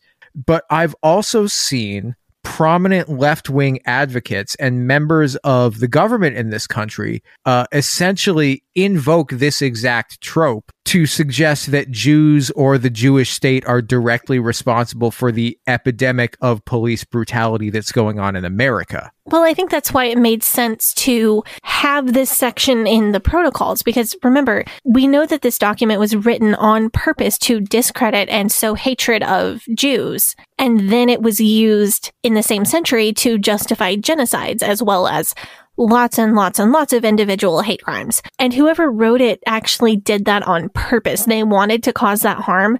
So their document needed to seem realistic if it was going to have the effect that they mm. wanted it to have. So to me, it's, it's like, yeah, of course they included this because it's something that a lot of people across the political spectrum would already have fears about because they right. they wanted to mm, hurt people and if they were going to accomplish that goal this document had to appear very legitimate right so you're taking a problem that exists you know no matter what like because you know i mean american police don't need jews to teach them how to be violent True That's, that. Yeah, that like that I mean that that makes so you're taking a problem that already exists and that is systemic and has existed for a long time and just also like insecurity within nations and you're blaming it on somebody that you don't like in perpetuity. Yeah. Well, it's like how um, there's a phrase in the book of Revelation where it says that one of the signs that Jesus is about to come back really soon is wars and rumors of wars. And then it also says that another sign that uh, Jesus is about to come back real soon is earthquakes in diverse places.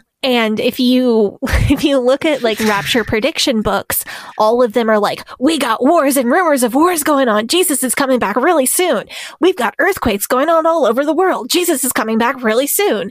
And there have been wars and rumors of wars and earthquakes in places all the time, like consistently for the past roughly 2000 years since the book of Revelation was written. Yeah. but people will go like, "Oh my god, wars and rumors of wars. Jesus is coming back." and that's like that's what I get from the quote that you just read. How has this manifested itself, um, at least in fundamentalism, when you were growing up?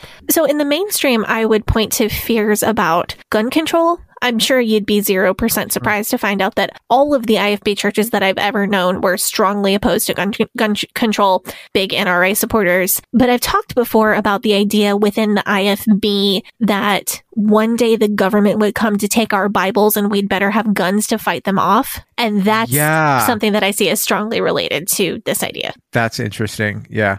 So what are we going to talk about next? Because this is we I mean, if you're listening to this now, there's going to be a ton that's on the Patreon that you haven't even heard because we're going to have to make cuts. Where this is just the longest conversation. Um, Yeah. do you want to move on to the next section? Yeah, so we talked about financial control, we talked about political control. Let's talk about some of the protocols surrounding free speech and freedom of the press. Uh, we're not going to have a whole lot of time to spend on this, but it is a major thing that we still see going around, so we'd be remiss not to talk about it. Well, the belief that Jews control the media and Jews control the press is pretty prevalent, all like in modern culture anyway. Yeah, this is like a very real thing, so I don't want to skip over talking about it. Yeah. So, uh, wh- why don't you take us through the first quote Okay. that you want to go with? So this is pr- from Protocol 12. Let us return to the future of the press. Anybody who wishes to become an editor, a librarian, or a printer will be obliged to obtain a diploma, which in case of disobedience will be immediately revoked. So this is interesting to me because the basic fear of not being allowed to have free speech if you don't agree with the establishment in this case, the coming Jewish super government, is something that I see everywhere. Talking about basic fears that could have originated with the protocols and then spread to millions of people. This is a big one. But what stands out to me is that this is something that has clearly not happened with podcasts and social media. Anyone can have a voice and anyone can earn a following. Like saying things that are extremely controversial doesn't negatively affect. Isn't going to prevent you from having a platform. In in some cases, it may help you have a platform. Is this the section though where you're you're going to warn us about the the Jewish master plan to institute cancel culture? Mm. This is that's what this sounds like. I don't get that so much. I get more that it's about forcing people to only get information from qualified sources when the definition of qualified is that they've been indoctrinated and approved by the establishment. so essentially this this isn't uh cancel culture is law now it's uh you're not allowed to quote unquote do your own research Right. The protocols also talk about how they're going to gain control of every media outlet, how they're going to allow some dissenting voices to make it look like they don't have control. Just don't let this, the dissenting voices get too out of hand, which is interesting to me. So listen to this next section from Protocol 12. When we reach the phase of the new regime, which is transitory to our accession to power, we must not allow the press to expose social corruption. It must be thought that the new regime has satisfied everybody to such an extent that even criminality has stopped.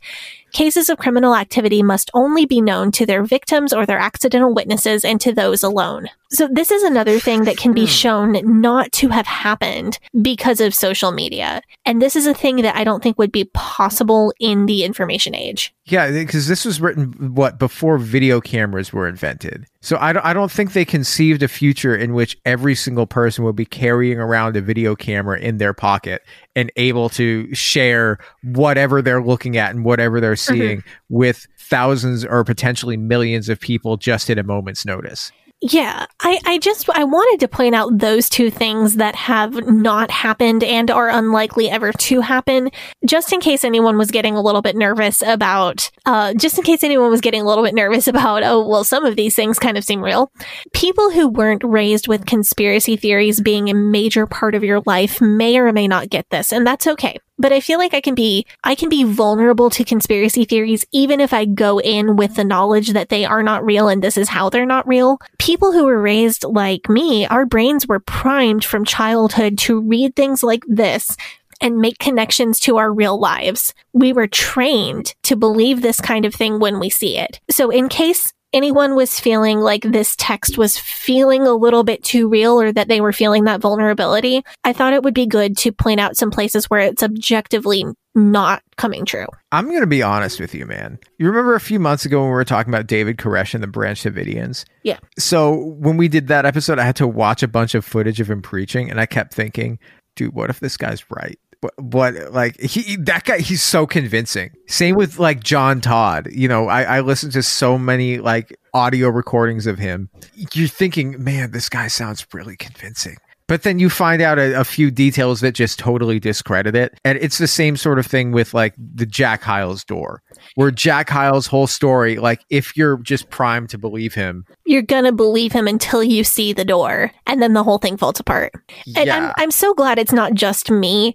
I I no, want it's not. Yeah, like imagine how hard this is for for people of us who were raised to eat this stuff up wherever we saw it. I think it's it's really what helps me is finding those anchors that keep me grounded to reality because I can I can look and objectively apolitically it is it is just the truth that evidence of criminality being erased is not a thing that is going to be possible in the age of social media and in the age of everybody having a smartphone and uh, Yeah. not being able to have a voice or a following if you're not approved by the establishment i don't think that is going to be possible in the information age i know that some people are still afraid of it like afraid of getting deplatformed, like how Facebook will shut down anti-vax groups. But the fact is that we still find those things on the internet. There are plenty of homes on the internet for misinformation and narratives that are outside the mainstream. So it just, it just objectively, completely from an apolitical point of view, if this is starting to feel a little bit shaky, a little bit too real, we can look at those two things and go, oh, that's, that has not happened. That will never happen. And it can pull us back to reality. Go ahead. The fact that the protocols got printed and like widely distributed is proof that this isn't true because if the cabal were actually real Oh, and that's, doing it then they would think have about just that. they would have shut down like isn't the fact that this was widely distributed proof that it's fake to begin with because if they were actually in charge of everything who, like who's uh fucking darren left the flyer darren like left a copy of his book in the library or in a coffee shop or in the bar and then somebody got a hold of it and now they're making a bunch of copies of it and now it's every like Fucking Darren. yeah, f- Darren. I want to move. I want to move on to the next quote because it speaks specifically about an alleged plan for indoctrination that is to take place at colleges and universities. Um, so it says, for the purpose of destroying all collective forces except our own, we will nullify the universities, the first stage of collectivism, by reconstructing them along new lines. Their directors and professors will be trained for their work through detailed secret programs of action from which they will not be able to deviate in the least with impunity. They will be appointed with special care and will be so placed as to be completely dependent upon the government. We will exclude from the curriculum civic law as well as all that touches upon political questions. These subjects will be taught only to a few dozen selected for their striking ability from among the initiated. The universities must not allow callow youths to graduate who concoct plans for constructions as they do comedies or tragedies or who made with political matters which even their fathers do not understand. Poorly directed study of political questions by a great number of people creates utopians and poor citizens. As you can judge by the universal education as conducted by the Goys along those lines, it was necessary for us to infiltrate into their top educational system such principles as have been successfully broken down their social order. When we are in power, we will eliminate all disturbing subjects from educational systems and make young people obedient children of their superiors, loving and sovereign as the assurance of hope, peace, and quiet.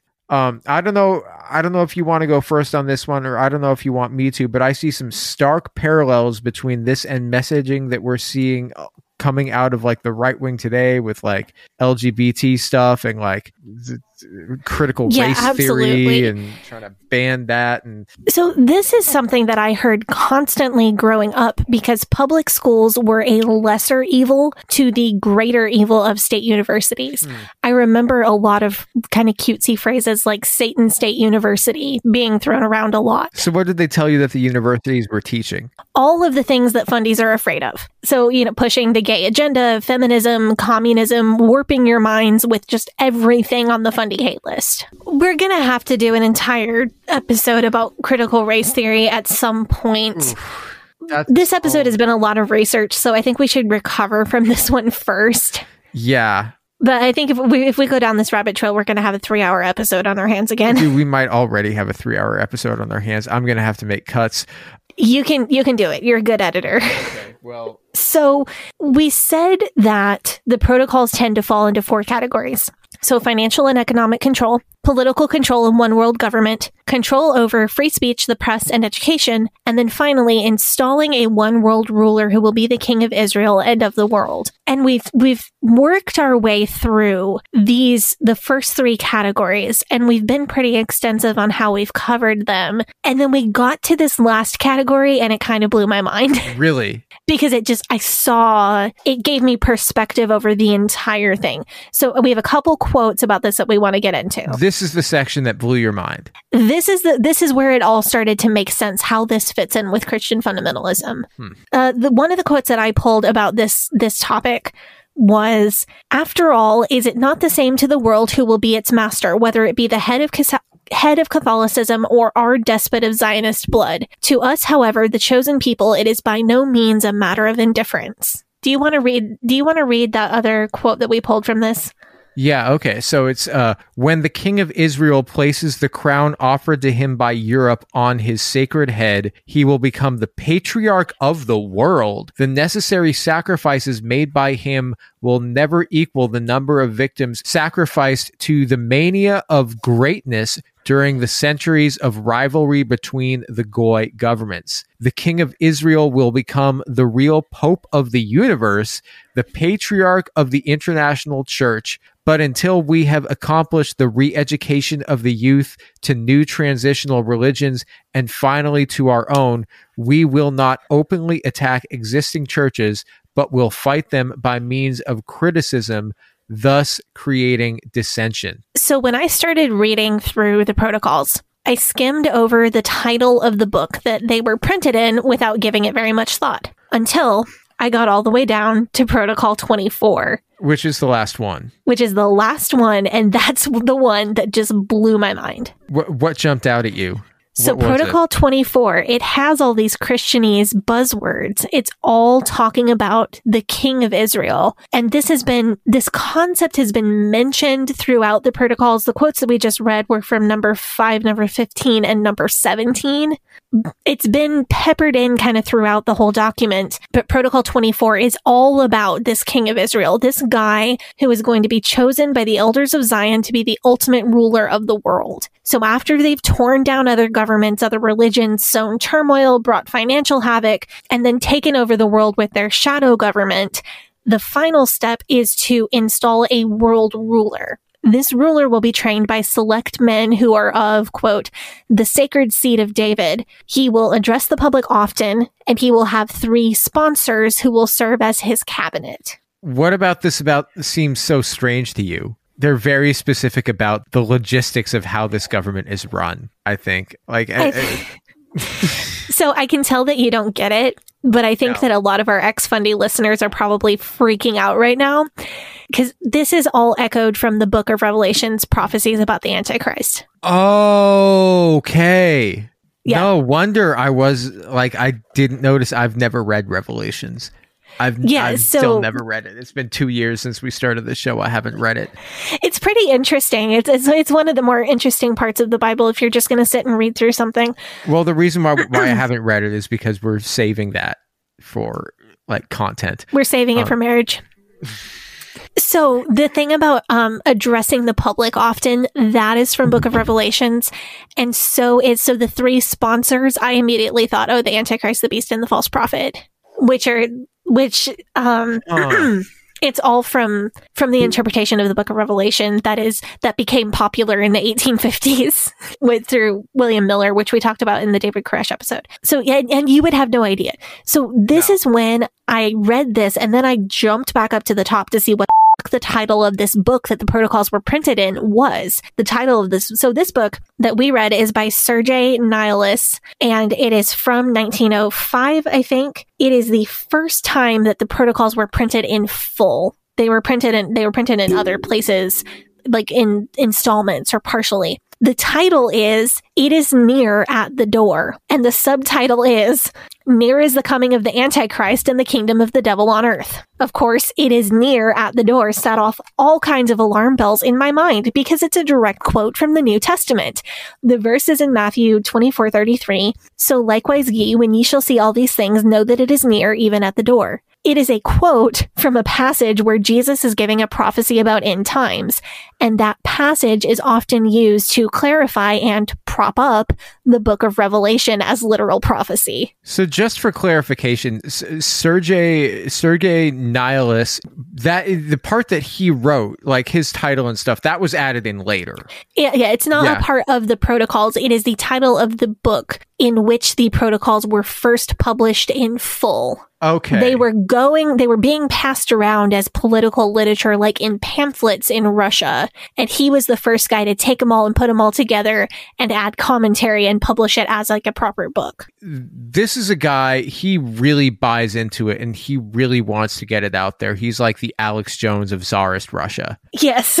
So, like, out of curiosity, do you know what the Russian Orthodox view of Book of Revelations is? Because originally the protocols were published in Russian for a Russian audience. And I know that the biblical literalist view of the Book of Revelations is largely an American thing. So, just from a quick Google, it looks like the Russian Orthodox Church fully rejects the rapture, but does believe in end times prophecy. So, it generally believes that Revelations is a prophetic book, but members are strongly discouraged from trying to interpret the book on their own. So yeah, they do believe that the antichrist is coming, that all of that is is fairly literal, but they don't encourage individual members to try to apply that to their daily lives or try to identify who the antichrist is or speculate about current events being the fulfillment of that prophecy. They just more believe like oh it's going to happen eventually. So it's not like Brother Joseph Reed from First Baptist Church of Springfield reading the book of Revelations and then turning on the TV news looking for signs that the rapture is coming. No, Orthodox Russian Orthodox Christians are strongly discouraged from that.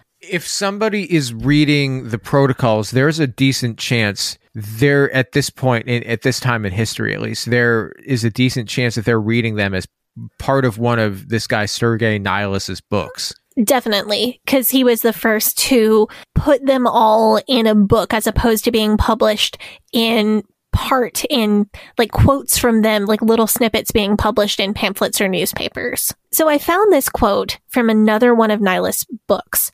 So he he was the he got the protocols out there in book form and then he continued to give commentary on the protocols and how he believed that they were coming true politically for several years, writing more books about it. So, from a later book, he said, These protocols produced a scarcely noticeable impression upon the world outside of the Christian church. The periodical press, which in the main is in Jewish hands or under the guidance and influence of the Jews, sought to conceal their publication, scarcely mentioning them or referring to them as a fallacious invention or a fairy tale. Among loyal Christians, however, the protocols bore fruit and created a success for my book far greater than could have been anticipated, for they spread the knowledge of the hidden mysteries of our time in a wide circle of those belonging to the Christian family. So Nihilus basically says only Christians will get this. Right here, this is evidence of the early link between Christianity and the protocols.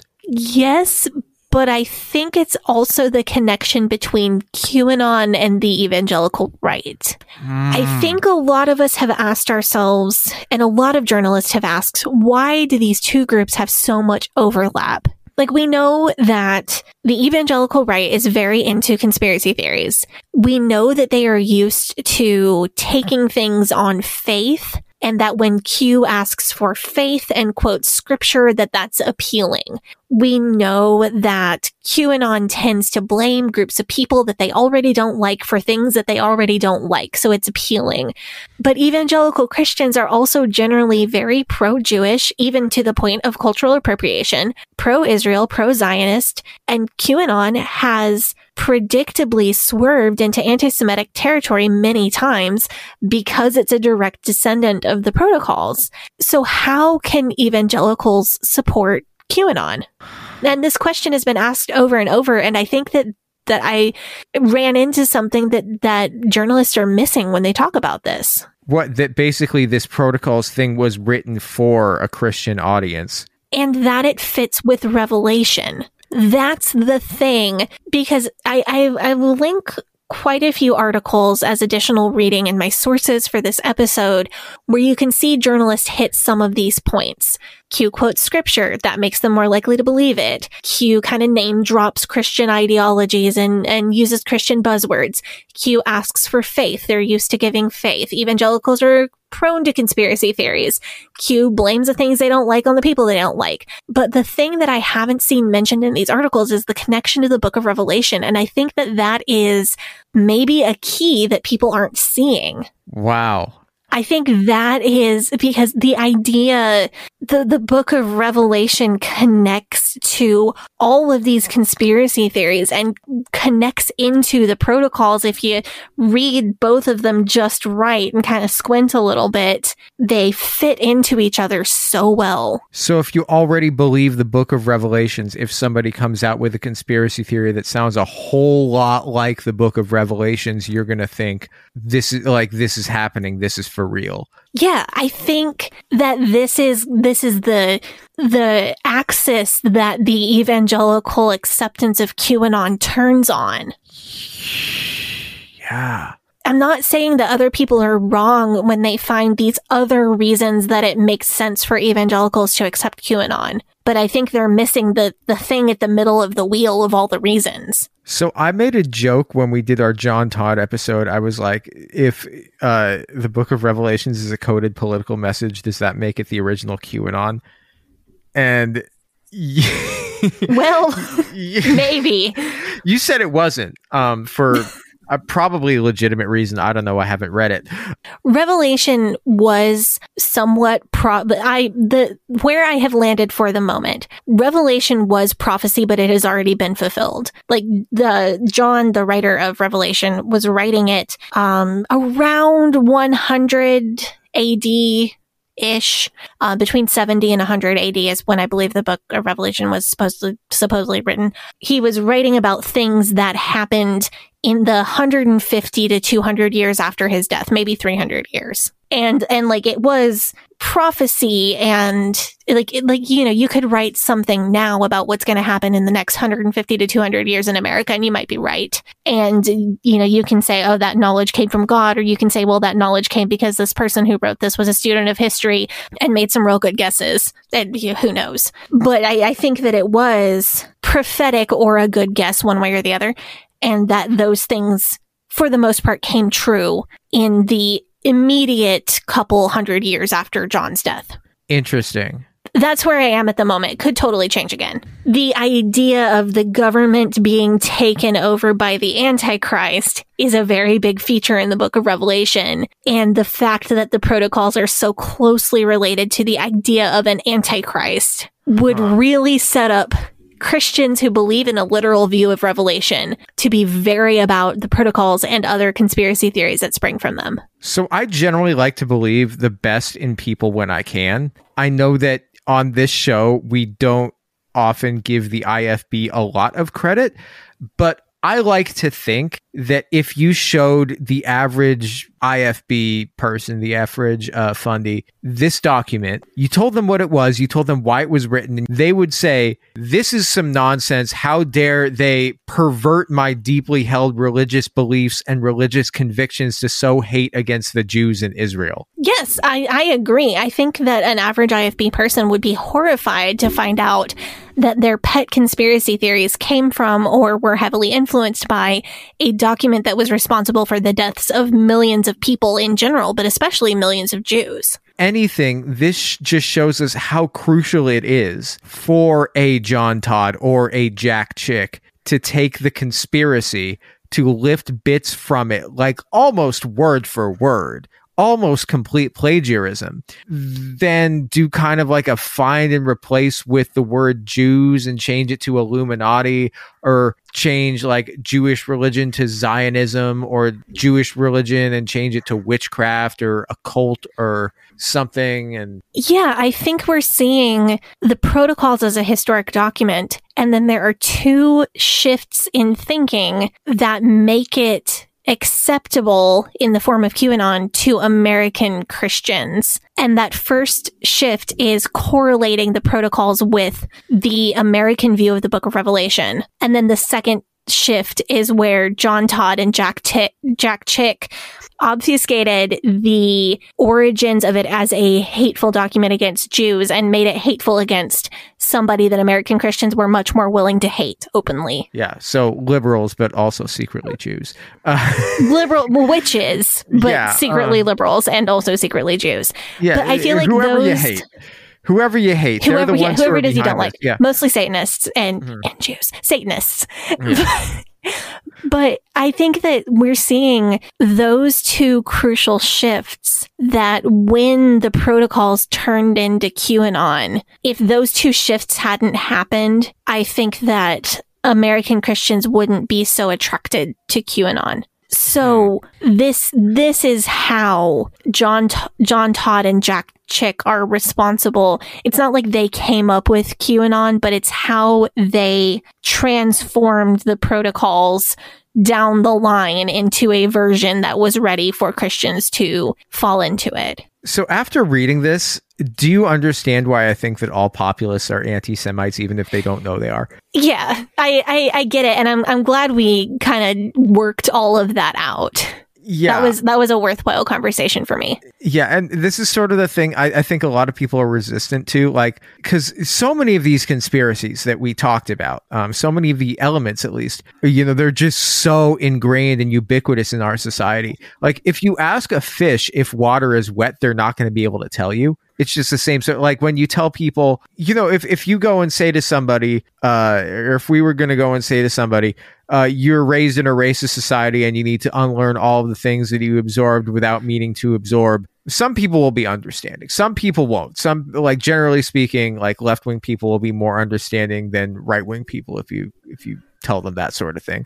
But if you do the same sort of thing and you're and you tell somebody, by the way, when you talk about the Illuminati, you're alleging grand conspiracies and uses and like if you're alleging grand conspiracies and using phrases like the global elite, like and and you tell them where that comes from and you tell them that it's anti-Semitic to say it, they'll treat you like a villain. Um, they'll treat you like you're like being a bootlicker or like an apologist to corrupt oligarchs or billionaires or you know whoever they're the people it is that they're blaming that isn't actually the Jews, but you know they'll treat you like you're an enemy of the people. It's another form of black and white thinking. And I think Yeah.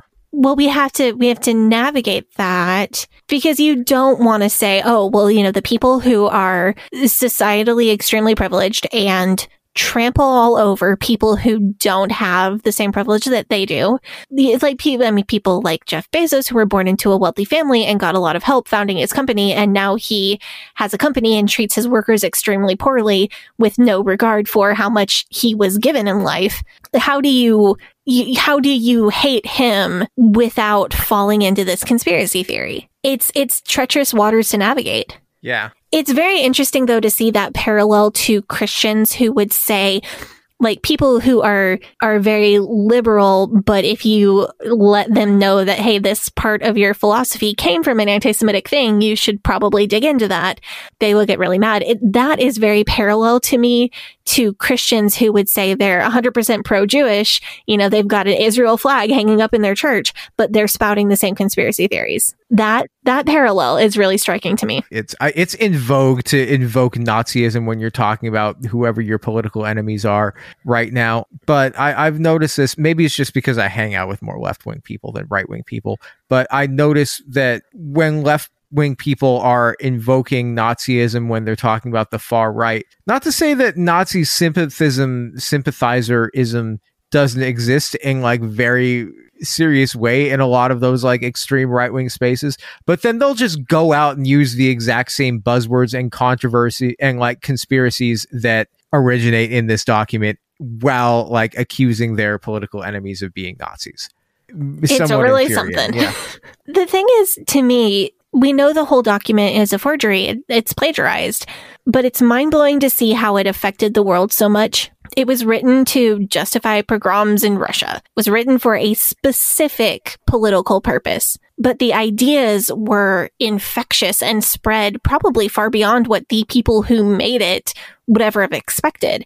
Just like the Playboy Illuminati letters, regardless of the writer's intentions, which were probably just mischief and not evil, it became so much more than the writers could have ever anticipated. So now we're at the point where a hundred year old document written for the Russian political revolution in the 1900s is influencing both right wing and left wing Facebook posts in 2022. Yeah. Like I said, the truest example of horseshoe theory is when it comes to anti Semitism.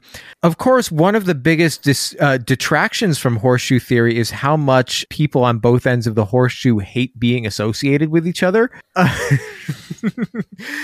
so I want to I want to wrap this one up with providing a little bit of an antidote just what has helped me get over this thinking because the idea of the global elites or the Satanists or the Jews or the Illuminati or whoever it is that you're hating on running everything, like you said, that idea is so prevalent that it seems to come from everywhere and dismantling it is really scary because better the devil you know than the devil you don't, right? I, I think that taking apart that idea is, is was pretty scary for me.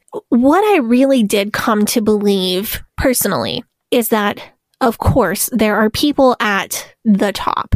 Not the top as in control, but the top as in they've got more money and power than I've got. People like Bezos or Zuckerberg or the DeVos family, there are absolutely people who have money and power and reach that are outside the wildest dreams of people like you and me. And of course, there are strategic alliances and friendships between some of those people and others of those people. If you were super rich, would you be hanging out with you or would you be hanging out with other super rich people? I'd probably be hanging out with you. Well, if, if you were super rich, I'd also be super rich because we have the same job. That's true. Please so, help us get super rich. If you want to give us, if you want to give us a billion dollars, please if you do. give us a billion dollars, we will give you access to everything that we have ever recorded. So, of course, there are strategic alliances and friendships between some of those people with money and power and reach and others of them. But what saves me from the idea that these people are all a formalized cabal who are trying to take over the world in a formal way is the idea of human selfishness. All of those people are individuals who are trying to get ahead and trying to do what's best for them they like their giant houses and their expensive clothes and their fancy cars and having the security that they will always have access to those things. If what's best for them is also best for their rich and powerful friends, they're going to do that. But if it's, if what's best for them is just what's best for them, they're also going to do that thing. It's that the idea of selfishness is like a, it's like an antidote to me from the idea that they are all in it together to get me personally. I think deconstructing the idea that some force of elite humans run the world scared me because I was so used to that idea. And without that idea, the world seemed directionless. When I started deconstructing these conspiracy theories in my mind, I had to face the reality that maybe no one is running the show. Like maybe we're all just hurtling through space in no particular direction. And that's terrifying. If you come from a background like I do, where you're conditioned to believe that there is a group of people running everything, even if they're evil, it's easier to believe that your decisions and your future are influenced by a shadowy group of elites because at least somebody's running the thing. Thinking like, oh, maybe nobody is actually running the entire world scared the shit out of me. But the pragmatism of humans are going to human, it is going to happen. I'm responsible for what I can control has helped me get over that fear and allowed me to at least entertain the idea of a world that is not run by a shadowy group of elites. Isn't one of the major reasons why people turn to religion to look for direction within the chaos, though? Yeah, I think it absolutely is. And religion is one of several things that helps me deal with the perceived chaos of the world. So I find it personally a bit ironic that religion is largely popular because it provides direction within basically the chaotic mad world that we live in. But then religion is also cannibalized to turn the madness into something nefarious and systemic and intentional. Well, you see what I'm saying? Yeah. Yeah, but like I was saying, humans gonna human. That's what they're gonna do. Yeah. So Uh, we're going to get into more of my view of humanity at some point, but that's the teaser trailer for it. I think that people have the innate desire to do good, but humans also have innate selfishness. Mhm. Also, don't write massive conspiracy theories because they might be used to justify murdering people hundreds of years after you're dead. Anyway, th- this episode is over now. Uh, thank you for tuning in. It's over. Uh, follow our podcast on Facebook, Instagram at Leaving Eden Podcast, on Twitter at Leaving Eden Pod. Join our Facebook group. Join our subreddit. Give us money on Patreon. If you want to hear a version of this episode that's like three and a half hours long, join our Patreon because that's legit what it's going to be. Sadie, do you want to plug your social media? Yeah, if for some reason you want to hear another word from me in my life, you can follow me on Instagram at Sadie Carpenter Music. You can follow me on Twitter at Hell Yes Sadie and on TikTok at Sadie Carpenter One. And you can follow me on Facebook, Instagram, and Twitter at G A V R I E L H A C O H E N. Thank you so much for tuning in. Good night. But old